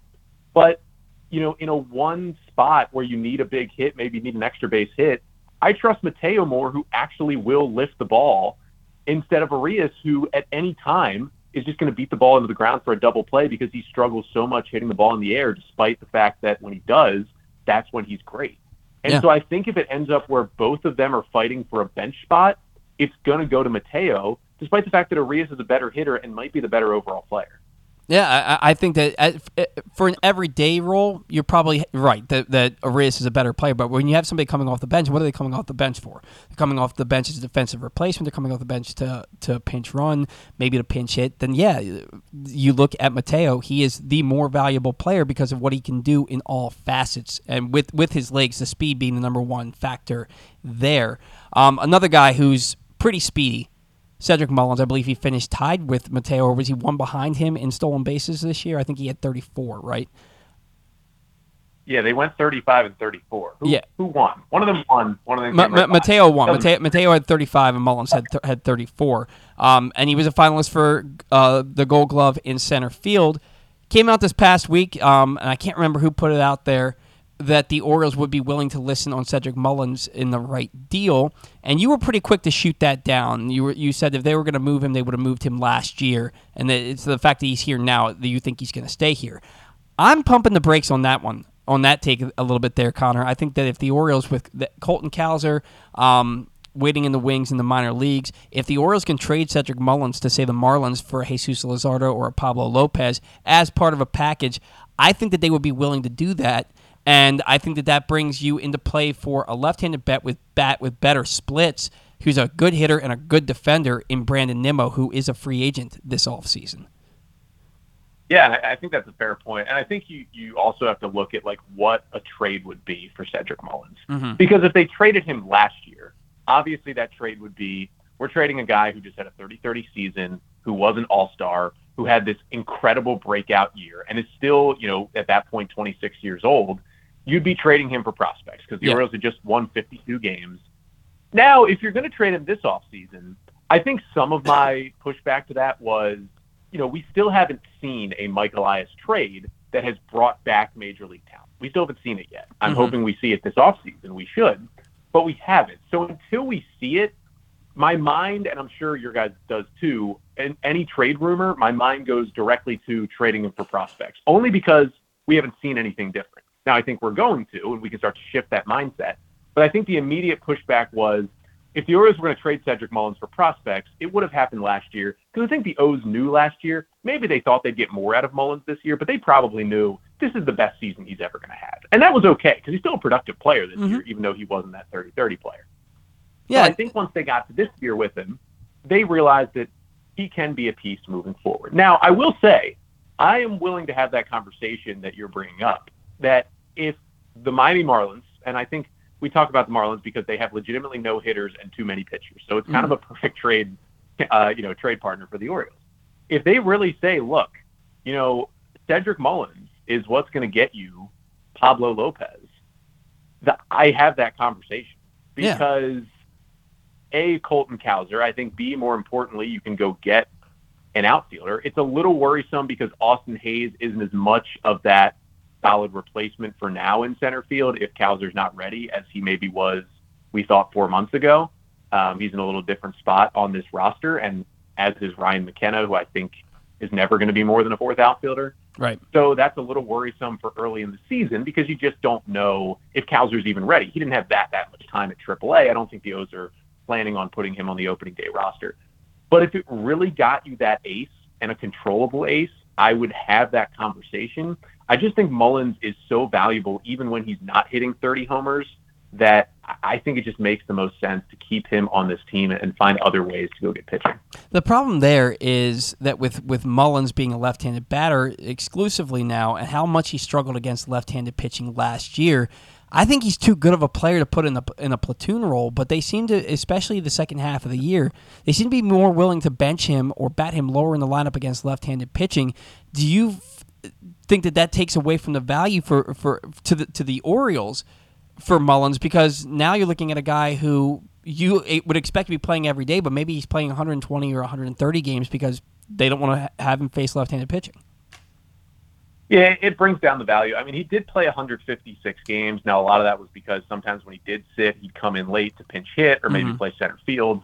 Uh, but still, 156 games is is a pretty good chunk. And I believe, uh, yeah, that did lead the Orioles. So he still played in, in more games than anybody else, despite struggling against lefties. I kind of liked what they did at the end. It seemed like where you know he would sit every once in a while for McKenna against a lefty, but generally he would hit you know seventh or eighth against a left-hander. Mm-hmm. And I'm fine with that because I also think my ideal scenario for Cedric Mullins is the or- in the with the Orioles is they keep him around, and down the line, two years from now or so, he's basically like their eighth hitter, and he's Yeah. stealing bases, and he's playing a good center field, and he's hitting down at the bottom of the lineup, and he might get you 15 homers, but he's more to hit some singles and some doubles and play good defense and kind of be that prototypical bottom of the order hitter. So I was okay with that because I see that maybe being a future role for him as he gets a little bit older. But I would like to see him in this uniform. But again, it, you know, it's true that his value is a little less. That they were willing to hit him lower and even sometimes play Ryan McKenna over him because he struggled. I mean, the stats show it. He was really bad against left-handed pitching this year, where it wasn't so much of an issue last year, even though he was hitting fully left-handed last year. So we'll see. That's going to be the number one thing he works on this offseason, obviously. Mm-hmm. So we'll see what he looks like coming back into spring training if he is still with the Orioles. But yeah, it'll be interesting. I mean, you know, you never know if that hurts his trade value to another team because they look at him and say, can we truly play him every day because he was so bad against lefties? So, you know, it'll be interesting. And the thing about those rumors too is like, you know, Mike Elias is going to listen to offers. Sure. You know, that word listen, he's going to listen to everyone. Like he's not going to hang up the phone on anybody unless they're saying, "Hey, I'll give you this guy for Adley Rutschman." Then he might hang up the phone. But I I mean, in general, you know, he, he's going to listen on pretty much everyone. That's just the due diligence of your job. It doesn't mean he's, you know, actively shopping guys. Those are two different things. No, yeah, absolutely. I, uh, look, I, I think that Cedric Mullins in, the Orioles uniform is only a good thing. He's only a year removed from hitting 277 against left-handed pitching for the, the, the entirety of a season. So if he stays in Baltimore, I think that's great. If he gets traded for a top of the line starting pitcher that's young and controllable, I think that's great too. I'm very excited to see what they do with the outfield in general. Um, you mentioned um, Ryan McKenna. Jake Cave just agreed to a one-year deal, split contract, so he gets his salary is determined based on whether he's in the majors or in the minors. Kind of takes that the not kind of it takes the arbitration uh, cloud away from that one particular player. You and I talked about Jake Cave before I came on to do the Ryan Mountcastle preview with you or uh, season review with you, and you said that somebody had told you that they thought of him as a left-handed better Ryan McKenna. Does Jake Cave getting that deal kind of spell the end of Ryan McKenna's days, or that McKenna's days are numbered as a fourth outfielder? Yeah, you know, it's tough because McKenna still has, you know, he still has options. He still has control. He's not even at arbitration yet, so Sure. he's not like a non-tender candidate. And when you look at Jake Cave, you know, I did an episode about him when the O's claimed him off waivers, and it really was what you said. I mean, he's basically a left-handed McKenna at this point. But the only difference I'll say with Cave is that he, he's a little older. He's also a left-handed hitter, but he has had better success in the big leagues previously mm-hmm. than McKenna's ever had. So when Cave first came up with Minnesota, I believe 2018 or 19, he actually had a great offensive year. Now, Yeah. he was playing kind of almost every day. He was more of like a four games per week kind of guy, but he was having great offensive stats. Now, those completely tanked as he hit age 30, basically, and he became just a good defender who had a left-handed bat, so you rostered him. But you know, he was really only rostered by the Twins because Byron Buxton was so injured this year. But if the Orioles think there's something in that bat that he showed back in that rookie year, he's more valuable than Ryan McKenna because he can play defense. He's maybe not as fast, but he can still run a little bit. And he's got a better bat, I think, in there somewhere as a left-hander as well. And we know New Camden Yards, a left-handed bat plays much better than a right-handed bat. So I think McKenna maybe he won't be you know DFA'd or anything, but I think he's in trouble of starting next year at Norfolk. Yeah, I, I, think that, that he is too. And look, this regime they they've made it known that they want left-handed bats in up and down their lineup. Uh, I mean, you look at their top prospects, whether it's Colton Cowser or um, uh, Gunnar Henderson or Kyle Stowers or Rutschman being a switch hitter. These guys are all left-handed hitters, and Jake Cave kind of fits that mold as well. Now we're talking about the Orioles outfield. Another left-handed hitter, Heston Kjerstad, lighting it up in the Arizona Fall League. Still striking out though, Connor, at a thirty percent clip, and it's against lesser pitching. We I, I was listening to I think it was uh, Keith Law the other day, and they have sixteen top one hundred prospects in the Arizona Fall League, and only two of them are pitchers. And Kjerstad striking out still at a thirty percent clip. Now he's hitting three fifty eight. He's got five home runs, got a couple doubles, a couple triples, um, like seventeen RBIs. He's taking part in the home run derby tonight, the All Star game tomorrow. Uh, what are your thoughts on Heston Kjerstad? Should we be concerned that he's striking out so much, or is that just kind of the player that he is?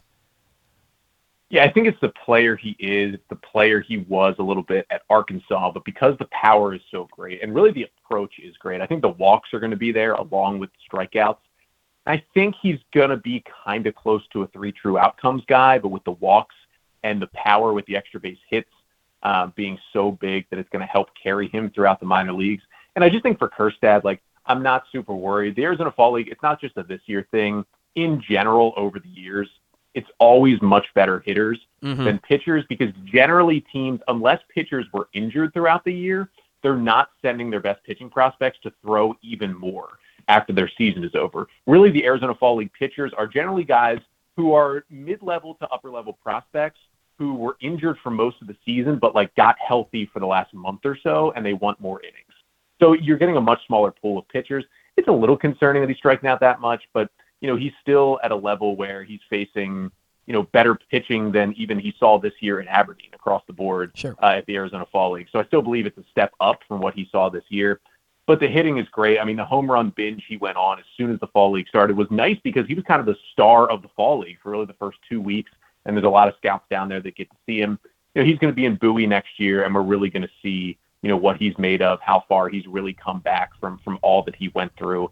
And really, I think is it a little concerning? Yeah, maybe a little. It also could be just the player he's going to be. But I think overall, the takeaway from what he's done is just awesome to see him finally have sustained success in professional baseball after everything, you know, medically that he went through. And you're hearing a lot of scouts say, like, wow, he is finally the player that was drafted number two overall in the draft. Like everyone's seeing that swing, that power from the left side, the ability to play the outfield as well is back for him. And it's exciting because you kind of left him out of your mind a little bit Yeah. when ranking Orioles prospects recently because you just didn't know. And it wasn't his fault. It's just you don't know how he's going to recover from something like that. And it seems like he has.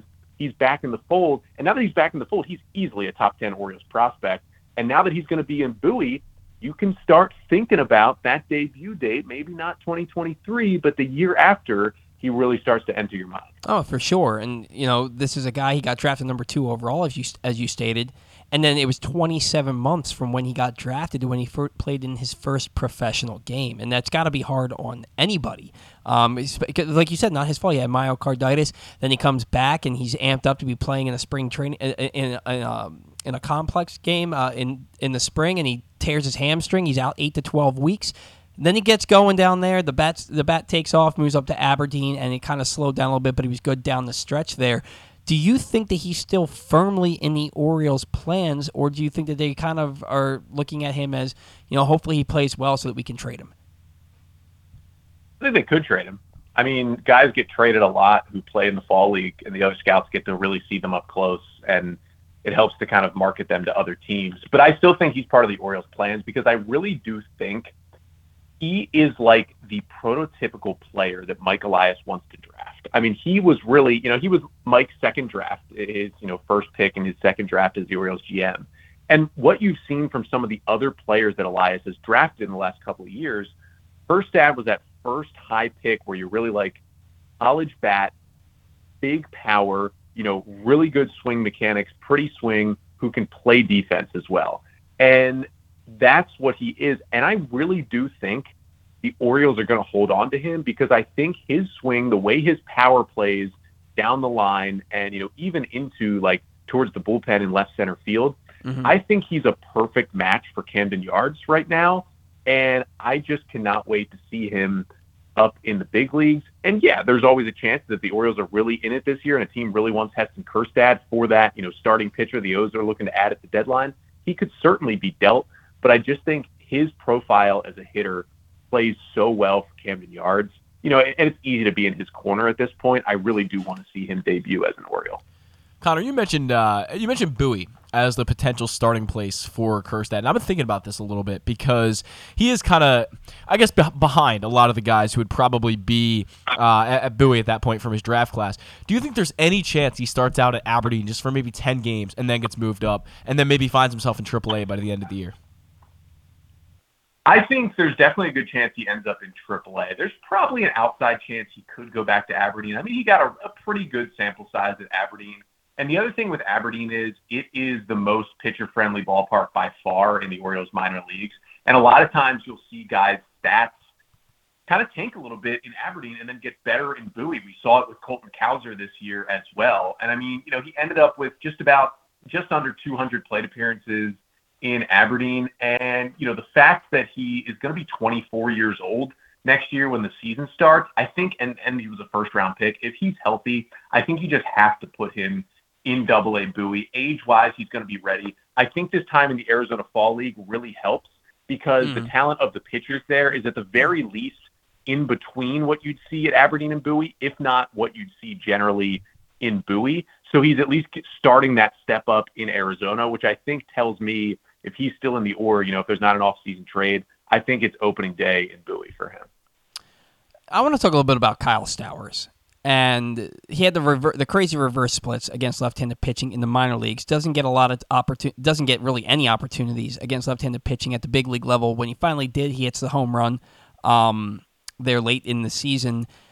But we had Luke Jackson on the show a couple of weeks ago, and he said that he really thinks that even though the reverse splits were what they were, that the Orioles don't believe that they that, that translates to the big league level and big league success for Kyle Stowers. Connor, do you see something with Kyle Stowers that would suggest that maybe he can't be the hitter that we think he could be? He's reached a ceiling at AAA.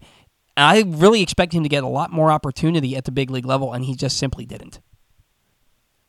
Yeah, I mean, he has. In, if you profiled him into a group, he kind of has that typical big power lefty swing that doesn't fare well against other left-handed pitchers. Mm-hmm. that's not to say Kyle Stowers can't, but I think if you just toss Kyle Stowers into a random scenario, you didn't know anything about him, but you looked at his swing, you would say this might be a guy who mashes righties and strikes out a lot against lefties. And and you know, if you looked at other guys who fit that profile, his swing and and his profile as a hitter is kind of similar. Now it was one of the funnier things when he homered off the lefty at Fenway Park and what his second plate appearance against the lefty all mm-hmm. season.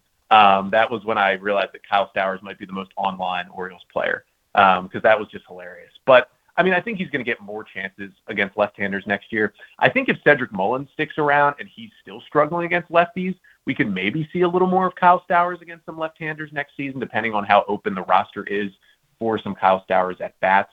But I do think you know, the O's were in. It's tough to say this, but I think this was the truth.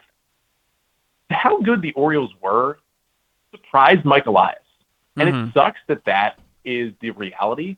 But even when he called up Terrin Vavra, and even when he called up Kyle Stowers, yeah, the Orioles had already gone on their 10 game winning streak. They were over 500. But I think a lot of baseball people, not just Elias, thought this is a great story but there's no way this team's going to be playing meaningful September games. And that was even in, you know, July when mm-hmm. they were calling these guys up. But they had a great August, and all of a sudden they were there. And I think the plan for Stowers and Vavra were let's get them some at bats when we can throughout August. And it stinks that this is the reality, but I think the thought was, hey, when we start to fall out of this in late August, let's phase in more Stowers, you know, and less Hays and and you know whomever else Let's phase in more Vavra and less Odor and less Nevin, and let's get these guys every day at bats in September so we can really see what's going on. Well, we got to September. The Orioles were still right in the thick of it. Odor was actually swinging it better. You know, Jorge Mateo was red hot at that point, and Gunnar Henderson was in the big leagues because they were good. And all of a sudden, you had to kind of reroute your plan. Mm-hmm. And Kyle Stowers and Terrin Vavra were put in a tough spot there because they had to reroute the plan and it was to kind of just use them sparingly because they weren't top top prospects. And so they were going to put Gunnar Henderson in that spot because he's a generational talent, but they were going to use the veterans and the guys who had been there over the rookies to kind of get through this team's first ever playoff race. Sure. And it was just unfortunate. And I think with a better plan with Stowers, knowing that this team is trying to win next year, you'll have a better plan with him going into next season. And I think he's going to have a role on this team how the outfield plays out with Hays, Mullins, and Santander, you know, there's questions about all of them, is really going to answer where Stowers fits in. But he's certainly going to have a spot. And I also do think he's going to get a few more chances against left-handers next year. So then it sounds to me like you're a firm believer that Mike Elias does have his hand in just about every Orioles lineup because we there was a lot of ire towards Brandon Hyde the second half of the season with the lineup decisions that he would put out there and the quote unquote punt lineups on Sundays and in day games. But do, do you believe that Elias had as much to do with that, if not more, than Brandon Hyde? Yeah, I think a lot what comes from Elias is here's how much we're going to play Adley. Here's how much we're going to increase his playing time as the season goes on.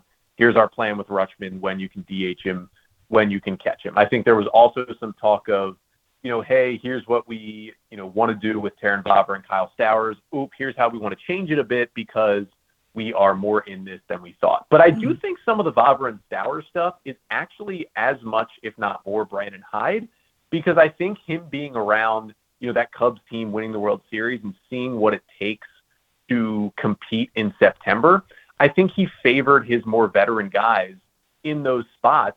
And I think the the Hyde part was I favor more of these vets that they're going to be, you know, better suited for these scenarios. And I think the Elias part was hey, if you don't want to subject Kyle Stowers to this right now, as soon as he gets to the big leagues, thrown into a, a pennant chase in September every day, then that's okay. And mm-hmm. I think that kind of combined for him, you know, being here for two months and getting less than 100 plate appearances. And you know what? That's that's a great take. It's a great take where he's saying, you know what?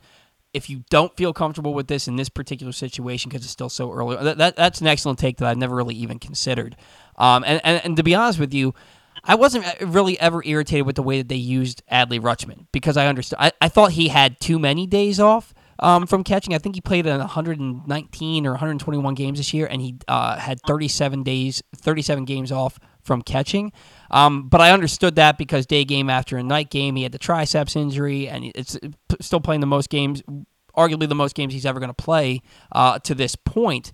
It was more so just playing certain guys over other certain guys, but it, makes sense the way that you lay it out there for me that they would have done it that way. So I'm interested to see how they go about their lineup decisions, and how they go about playing time when they expect to compete from day one. I think that'll be a very interesting look, and maybe we'll get to see what kind of a manager Brandon Hyde really is. I'm willing to give him that oppor- that that chance um, as far as I'm concerned.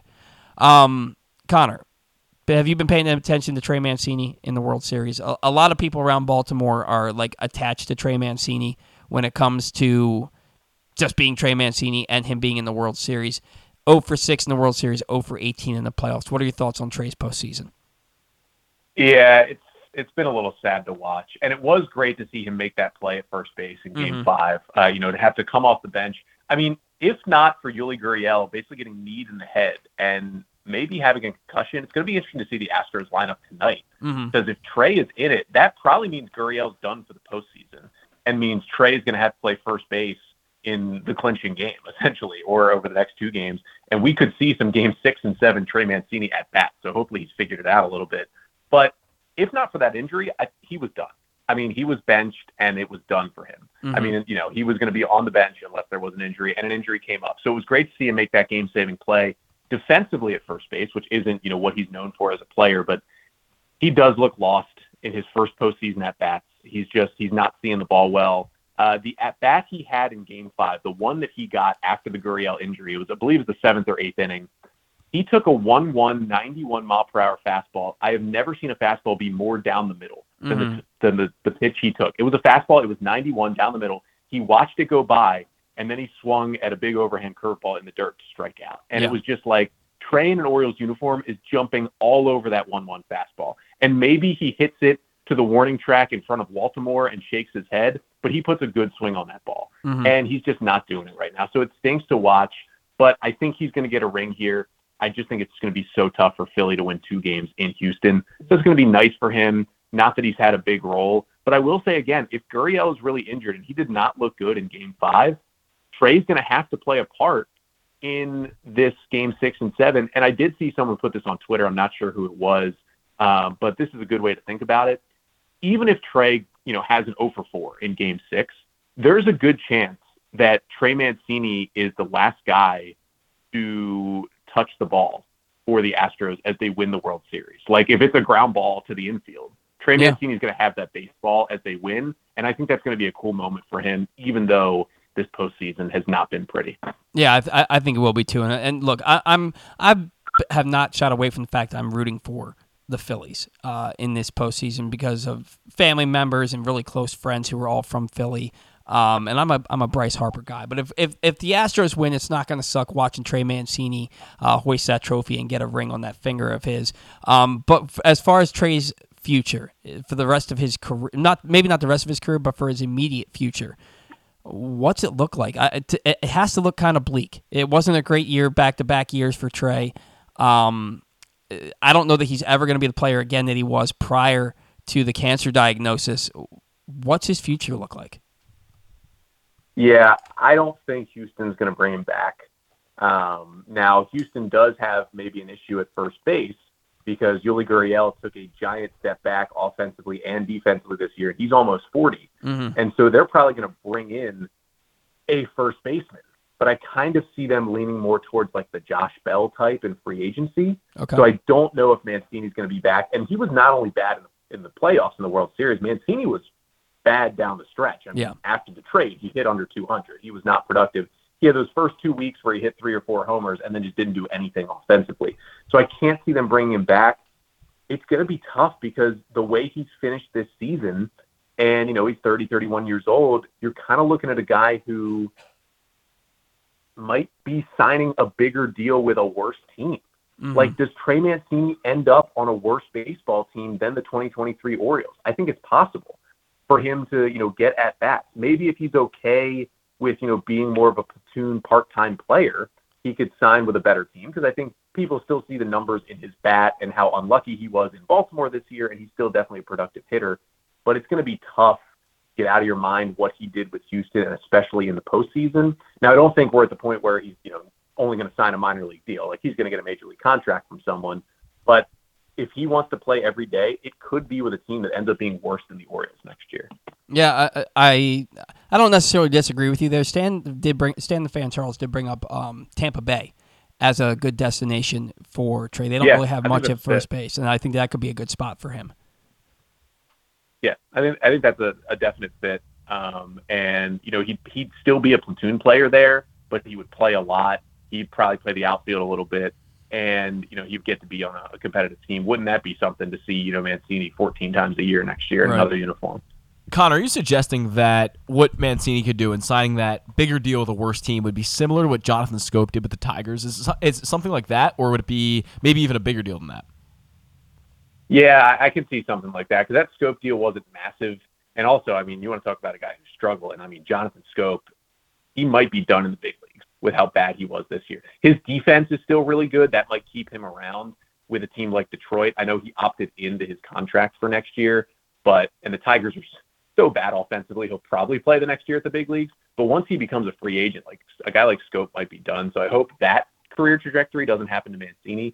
But I could see that, you know, because I think a team who's maybe a year or two away would just love to bring in Trey Mancini in that clubhouse and have him hit in the middle of the order.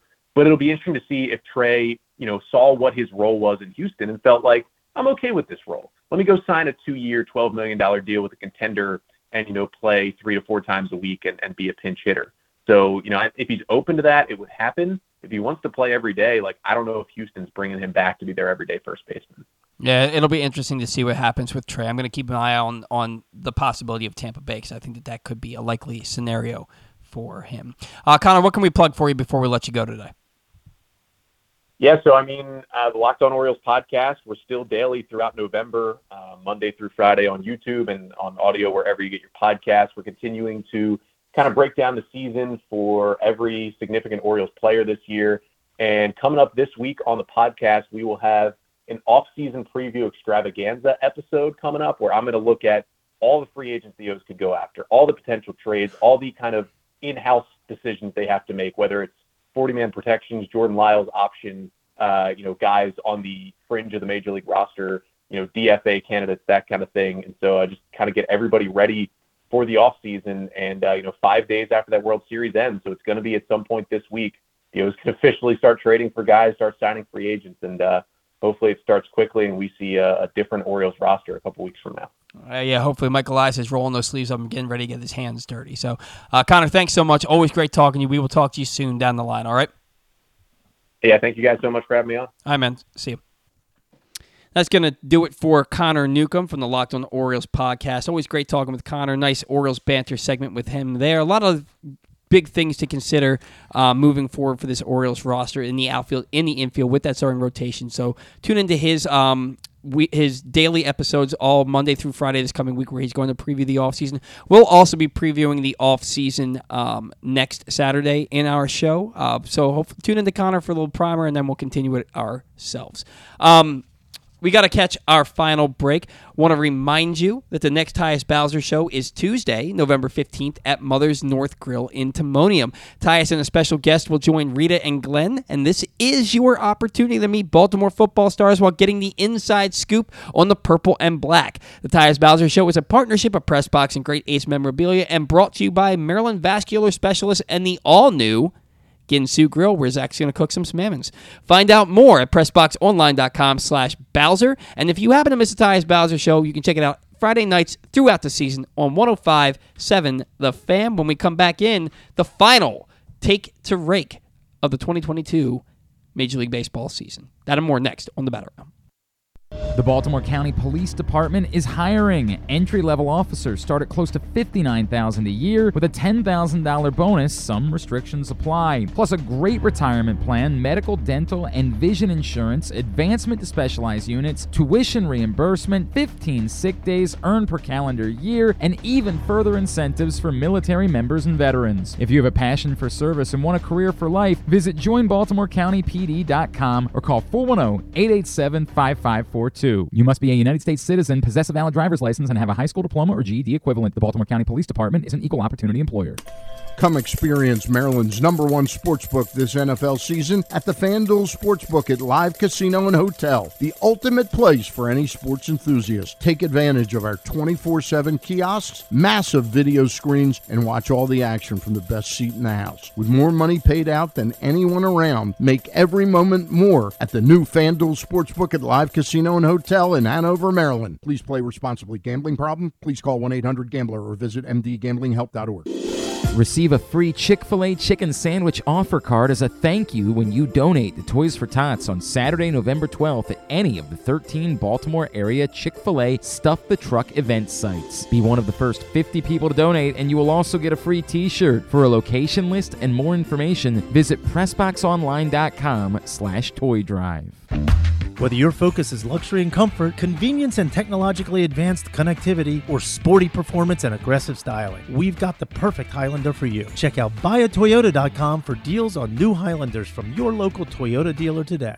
Glory Days Grill's Oktoberfest menu is now running. It's one of their most popular seasonal menus all year. It features the chicken schnitzel, the Oktoberfest brewer's platter, the brewer's sausage sandwich, the Bavarian burger with a pretzel bun, the cheddar ale soup, the slam dunk pretzels, and the apple cobbler. All of these meals pair well with Oktoberfest beers and Angry Orchard on draft. Dine in or order online at glorydaysgrill.com and pick up your favorites to take home. Glory Days Grill, great food, good sports. That first sip. That first bite. Mmm. Start your day off right with a delicious breakfast at Royal Farms. Choose from a fantastic selection of fresh Royal Farms breakfast sandwiches and top it off with a rich hot cup of the freshest coffee in the world. At Royal Farms, breakfast is available day and night. It's the freshest breakfast in the world. Real fresh, real fast. Royal Farms.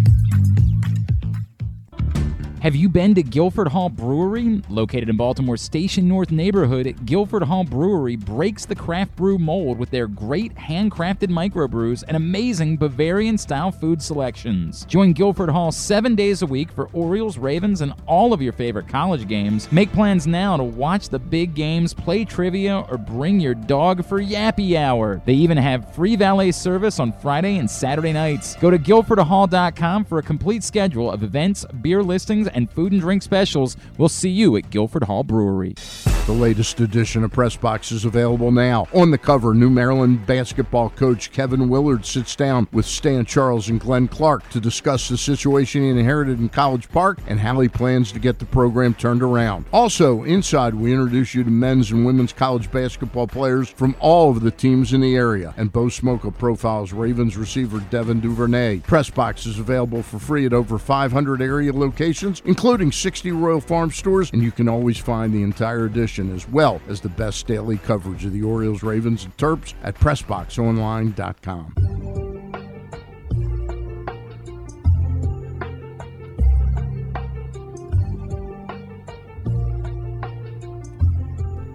Gotta love the Glenn Clark, the original Glenn Clark. Maybe not the original. It really is like this is top tier music. It is. This is You know top what's tier. really great? what? Listen to the original theme of Power Rangers. Okay, Instrumental. good. Yeah? It's like hardcore, like rock. It's Really? awesome. And I could totally get myself amped up while working out if that if that came on on my playlist. Anyway, time for Take the Rake. Take the Rake is brought to you by, mean, you know, Press Box's Glenn Clark Radio, which is a definitive place to find the best daily discussion of Baltimore sports. Watch the show every weekday from 10 to noon at youtube.com slash pressboxonline or facebook.com slash pressboxsports Or if you can't watch, listen at PressBoxOnline.com slash radio with podcasts available on iTunes, Spotify, or anywhere you get your podcasts. You never know, Zachary Goodman, who might pop up on GCR. This week, the guys caught up with all of the area college basketball coaches, including Maryland's Kevin Willard, Coppin State's Juan Dixon, Towson's Pat Skerry. Find those interviews and this week's Tyus Bowser show with special guest Chuck Clark in the Glenn Clark Radio Week in Review feature at PressBoxOnline.com. Chuck Clark, Glenn Clark, any relation? Probably not. Probably not. You never know. Probably not. It's time for the final take to rake of the year. I took JT Realmuto. Zach took Bryce Harper. Realmuto. One for 17, no walks, no homers, no RBIs, 11 strikeouts, and 059, 059, 059, 118 slash line. That's Zach breaking. took Bryce Harper. Two for 12, home run, two RBIs, three walks, four hit by pitch. I mean, four, three walks, one hit by pitch, four Ks, a 167 batting average, but 375 on base percentage, 500 slugging, 875 OPS. Zach wins the final installment of Take to Rake of the 2022 season, and we have final standings. Oh, do we? I went through this yesterday. I was going to help you out with that. Ben McDonald did not have the first guest win as we had originally thought. Okay. When I went through, I went through every episode. It took me about an hour and twenty minutes yesterday. Zach took Trey Mancini that week and beat out Ben's selection of Cedric Mullins. So Zach Okay. actually got the extra win that he didn't know he had in that segment. Our three, There we go. there were three guest victories by Bob Phelan, Connor Newcomb, and Ryan Blake. Okay. And they all ha- occurred within five weeks of each other, within, Wow. with- within five shows. Wow. Bob won with Adley Rutschman, whom he took on the June 11th show. Connor won with Cedric Mullins, whom he took on the June 25th show when we had a three week break in the action while Pressbox changed studios. Yep. So then the we had the July 16th show. And then we had um, Ryan Blake on in your stead while you were away. Uh, you were, I believe, you were in North in the Outer Banks or something like Something that. Something like that, yeah. Uh, for the July 23rd show, and Ryan won with Adley, who we took filling in for Zach on the July 23rd show. So in the span of five shows, our guest won three times. Wow. And then apparently we just stopped letting our guests play. I don't. Yeah, I, I, I- I don't remember. Like we didn't actively decide to do that. It just kind of was a thing where we were like, you know what? Well- we really like t- doing Orioles banter and talking Orioles baseball because, Yeah. and we've never done this show when the Orioles were good. So we decided to start having our guest on in the 11, uh, right around 11, 11.05 so that we could have as much time to talk about the Orioles as we wanted to take to end the show. So with that in mind, we have our final standings. I think it's going to be closer than I thought it was, but And- we'll see. Oh, man.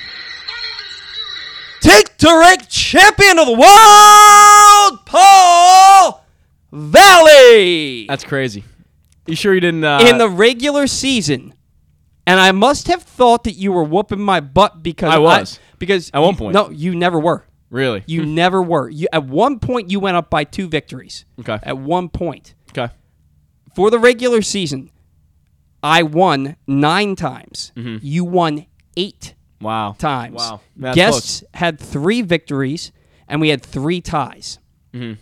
In the postseason, I won twice. You won once this past week. Overall, Paul, me, 11 wins. Zach, 9. Guests, 3 with 3 ties. It's the closest take to rake Well- we've ever had. And if you had been, if you had answered the phone when we did take Drake while you were playing in your golf tournament, Right. Yeah, uh, wasn't, y- wasn't uh, allowed.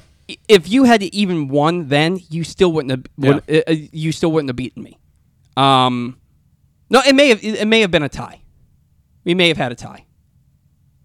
It could have been. Yeah. Well, if it was eleven and nine, then yeah. Yeah, it yeah it, it, it, it, it, it, it could have been a tie. It could have been a tie. Mm-hmm. Um, but Ryan was the fill-in for you, so his Yep. pick count as you, counted as your pick. So we will never know. What I do know is I am a three-time yeah.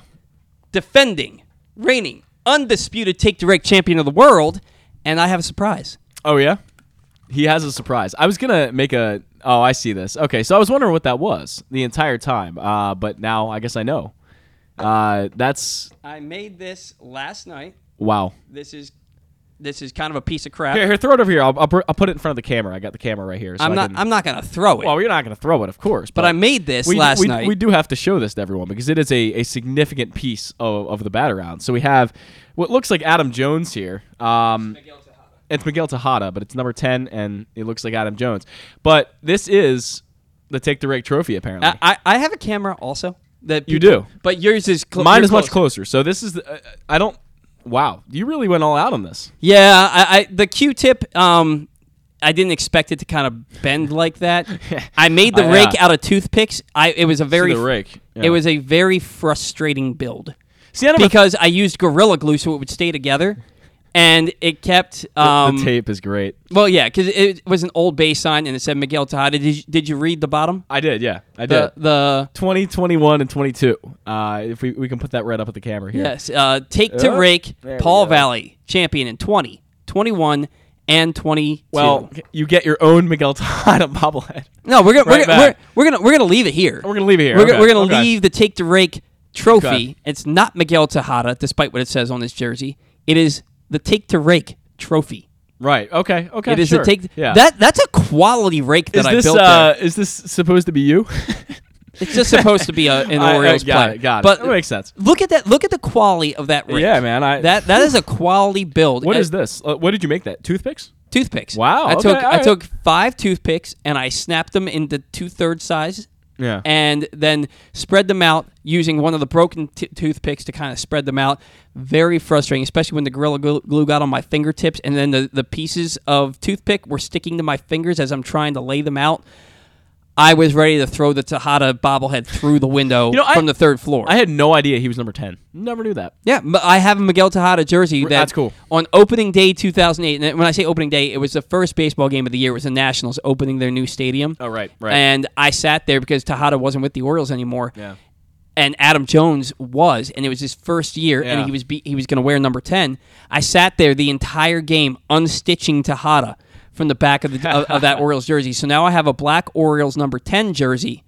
I never got Jones put on there, but it was a Miguel Tejada jersey, and now there's just no name on it.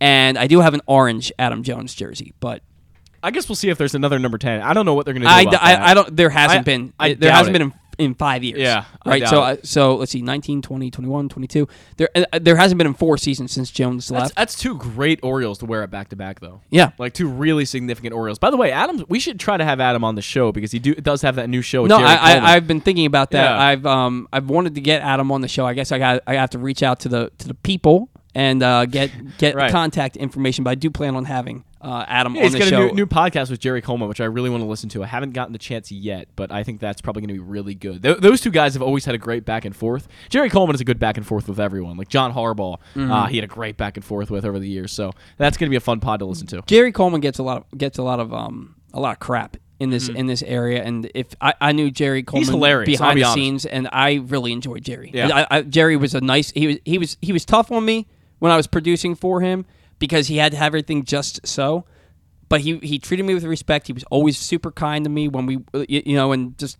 He was a good guy to me, and he was a nice guy, and, he, and like you said, he, he was funny. Yeah. So, um, so I win take the rake three years running now. Zach is trying to get his first victory in the 2023 Man, season. that's rough. I really thought he was beating me. I did too. I really thought that you were, and I was when I saw the final results, I was like, "Oh my god!" we should have stopped the count after week one. Honestly, Well, there was a tie. Week one Oh, was, a was it? Was it a tie? Yeah. Okay, okay. Uh, the fir- we because we we neither um I, th- I think um so we just should have stopped it whenever I started Mu- winning. That no, would have been fair. Mullins and Mountcastle legitimately both went like one for four week Right, one, right, and right. we were both like neither one of them raked because whatever. I think they both struck out multiple times, but um, there was a point where I think that it was legitimately back and forth. Mm-hmm. It was back and forth, back and forth, back and forth. There was a point when you went up like I want to say it was like six to four. Okay. And then I, I'm looking, and I'm no. I think the the highest lead you have is like six five. I think it was like six five, and then I I, I went on a- on a little bit of a run there to close the season.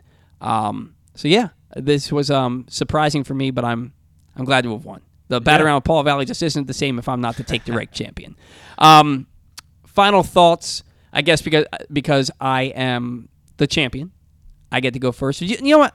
The champion will be a gracious champion, and I will allow you to go Oh. first since you won the final week of Take to Rake. Yeah, I mean, I, I, I guess my final thought. I haven't put too much thought into my final thought, but I, I want to reiterate something I've, I've kind of been talking about a lot, and that's um, I want Major League Baseball, and I know they can't do a lot because they do have the, the new CBA in place right now. But I want them just to review some of these rules and changes that they're going to make. Um, I've talked about blackouts. I've talked about trying to get the youth more involved, trying to get marketing more. Um, youths. The, the youths. Uh, trying to get marketing to be a bigger part of the MLB business structure. I, I would like Major League Baseball to figure a lot of these things out and come back with a better plan next year as to how to get people more involved, more interactive with baseball. Um, it, it feels like we have a long offseason to do it. You know, last offseason, it was all about the CBA, and that was everything wa- was their focus as far as the CBA goes.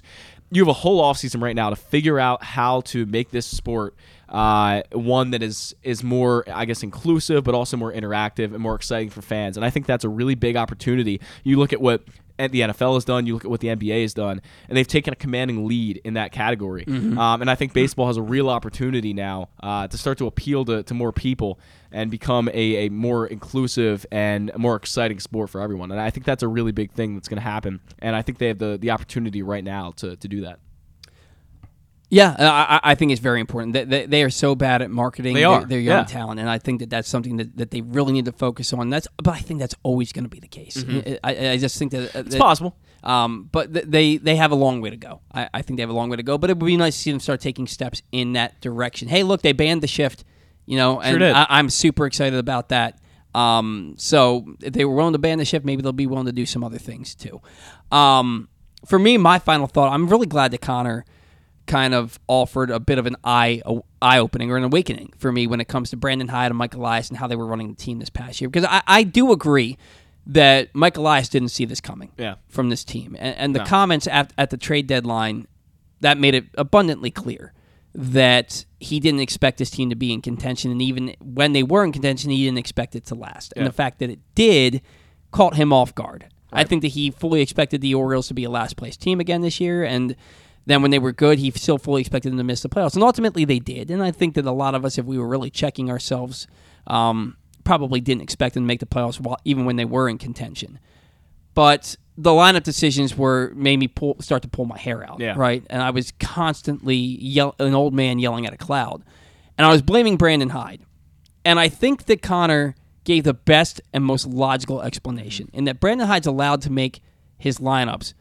but they had a plan in place for guys like Vavra and like and guys like Stowers, where we're going to bring you up to get a taste of the big league action in competitive baseball in August, and then you're going to get your real playing time the last month of the season.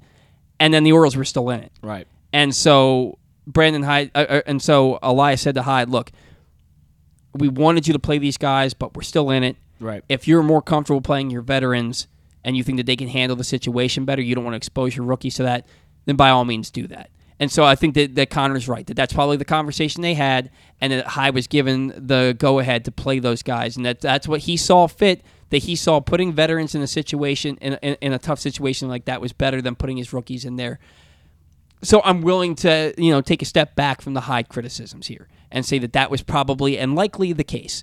Um, but he doesn't get a free pass from me. He gets a okay. Then I, I want to see what you do this coming season. Uh, now, I have made uh, my New Year's resolution is uh, is that I'm going to try and be less negative about because there are people who think that I'm completely negative about all Baltimore sports teams, and I, and I, I promise you I'm not. I promise you I'm not, and I talked about this a lot, but with better teams, better talent comes greater expectations. So my expectations are that this this Orioles team should be competing for a playoff spot next year. And if I see lineups, if I see certain things that prevent them from winning ball games, I think should should be one or decisions in game that are costing them ball games. I'm not going to be quiet You're gonna about call it out, I'm, yeah. I'm, I'm going to call it out. And that's that's my job. You know, that, that's why I have this show is because I, I I'm not afraid to It's call. a, it's a critical analysis. Yeah, it, it's it's not. I hate the Orioles and I hate Brandon Hyde. It's you need to do better because this team's good enough to to to go somewhere. So, well, I'm going to try and be less negative. I'm not going to stop myself from from expressing my opinion, but I am willing to take a step back from my Brandon Hyde slander, if you will, and give him the opportunity with better talent and whatever acquisitions they get this offseason and see what he can do with a really talented playoff ready team next year. So before we go, um, I really thought we were going to get out here earlier today, and we just never do. Um, Ravens Monday night taking on the Saints. They just acquired all world linebacker Roquan Smith. Yeah. And then we get the news two days later that Rashad Bateman is out for the year, having Lisfranc surgery on his foot. Um, I am never I I will never get excited about a Ravens drafted wide receiver again until they give me reason Yeah. to be excited. There's no because even with Bateman, I was like, why do I need to be excited about this guy? Because nobody else has ever panned out, and people Yeah. are like, oh, he's this, he's that, and, and no, he's not. He's not on the field, and Well, I, I think Bateman, when healthy, is a very, very good wide he receiver. is, but he hasn't been healthy his He entire hasn't been, career. yeah. And when he was healthy, he had three critical drops in that game against Yeah. the Bills, in, in a game that the Ravens had a double-digit fourth quarter lead and they lost. They should have won that game, and if he catches even one of those three passes, they probably do win that game. Yeah. So my excitement for a wide receiver, unless it's signed in free agency, I'm never going to have it again. You're going to have to Yeah. prove it to me, uh, and I need more proof than you were just drafted in the first round. That being said, um, you're hearing a lot of people say that this could be a tough game for the Ravens because the the Saints go down and score points. Every game's tough for the Ravens because they're the Ravens, but I think the Ravens have found their Yeah. offensive identity. We saw it in the second half against the Buccaneers, and I'm looking at the Ravens to go in there, run the hell out of the ball with a strong offensive line. You're not going to have Gus Edwards or Mark Andrews. I think that they're even if they were healthy enough to play, I still don't think they'd play because you, you have the bye coming up.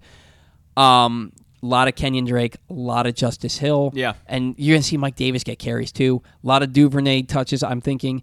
And I expect the Ravens, to, and a lot of scrambles from Lamar. I expect the Ravens to go down into into the into New Orleans. It won't be easy, but I'm calling Ravens 24, New Orleans 17. Okay. Uh, yeah, I, I think Roquan is going to be a massive addition to this team because Mm-hmm. you look at the middle linebacker position for the Ravens, and ever since Ray Lewis left in, in 2012, um, or retired in 2012, they've really struggled to replace it. CJ Mosley was, was fine, but he was often injured, number one, and then he didn't really last all that long after he left um, and walked and signed with the Jets in free agency. And he wasn't great in coverage. And he wasn't really that good in coverage. He was a run stopper, right? Mm-hmm. Um, and then you look at Patrick Queen, who's kind of been the replacement there. Um, after the Ravens signed Bynes and Fort off the street the year prior, they drafted Patrick Queen. He's kind of been into the, you know, thrown into the fire, I guess you should say. And there's been a lot of expectation around him. And he hasn't really become what we thought Patrick Queen could become. The athleticism's there, but he's got to get better. He's got, he still has to get better in a lot of scenarios and, and ways. Um, moving him to the weak side and having a lot. and, and having and he's that's where he's going to be now with Yeah. Roquan in the fold, and he's going to have an opportunity to get after the pass rusher, use that athleticism. I think he's going to be better. No doubt. And, and now you add in Roquan Smith, and you're getting a guy who is a proven leader. Um, right now, he's leading the NFL in tackles. He's productive year after year, and he's played very, very uh, great number of games, which is indicates that he's pr- you know a pretty healthy player over a period of time. So that's going to be extremely helpful for the Ravens having a middle linebacker with leadership, a middle linebacker knows what he's doing back there. That's such a big deal for them. Uh, so that trade, excellent. You're getting Bowser back. That's going to be a huge deal for them.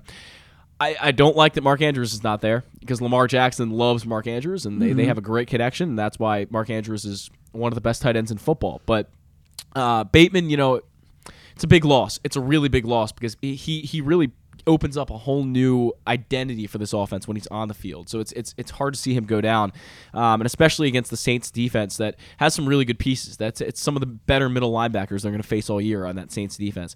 I think this one's going to be a close one. I'm going to go 28-24 Baltimore Okay. in a close one. Um, Likely stepped up huge. Yeah, it with- looks great. with- without Andrews. Yeah. So that that could be another thing. Um, and you mentioned uh, Bateman opens another facet for this offense. Yeah. He's basically been a non-factor since week three. He has, but when And- he's and- on, I mean, you saw what he did in the in the uh, the Jets game week one, and he you saw him against Miami. He played really well. I mean, they, they, they beat the Buccaneers without him, Mm-hmm. And they beat um, they beat the Browns basically with. I mean, he had four catches, but they were like short. Not- no- nothing He, big, he, right. he was basically a non-factor in that game, and they should have beaten the Giants basically without him. Same thing against Yeah. Cincinnati, and same thing against um and, and the game against the Patriots that they won. I I mean, he he dropped three passes against the Bills. Right. and they should have won that game. And he was a re- uh, he's not the sole reason, but he's one of the reasons that he didn't win that game. And against the Patriots, he had two catches, and on one of them he fumbled. Mm-hmm. You know, so to me, Bateman, aside from the first two weeks of the year, has been a non-factor for Yeah, this offense. Andrews is a big is the big loss, but I, Isaiah Likely stepped up huge uh, when it mattered most Yeah. uh, last time, and I expect to see him do the same. So that's going to do it for us on the Bat Around. Thank you to Todd Kalas from AT&T Sportsnet, Astros play-by-play man, for joining us to talk some World Series today. Thank you to Connor Newcomb from the Locked On Orioles podcast to, to join us for Orioles banter. A lot of great content there. And thanks as always to Stan the Fan Charles for his weekly segment. Always enjoys talking baseball with Stan. Guys, enjoy the rest of the World Series. Get ready because the the the off season and the Orioles frenzy, hopefully in free agency and in trades, is about to get started end of this coming week. Until next time, as always, see ya.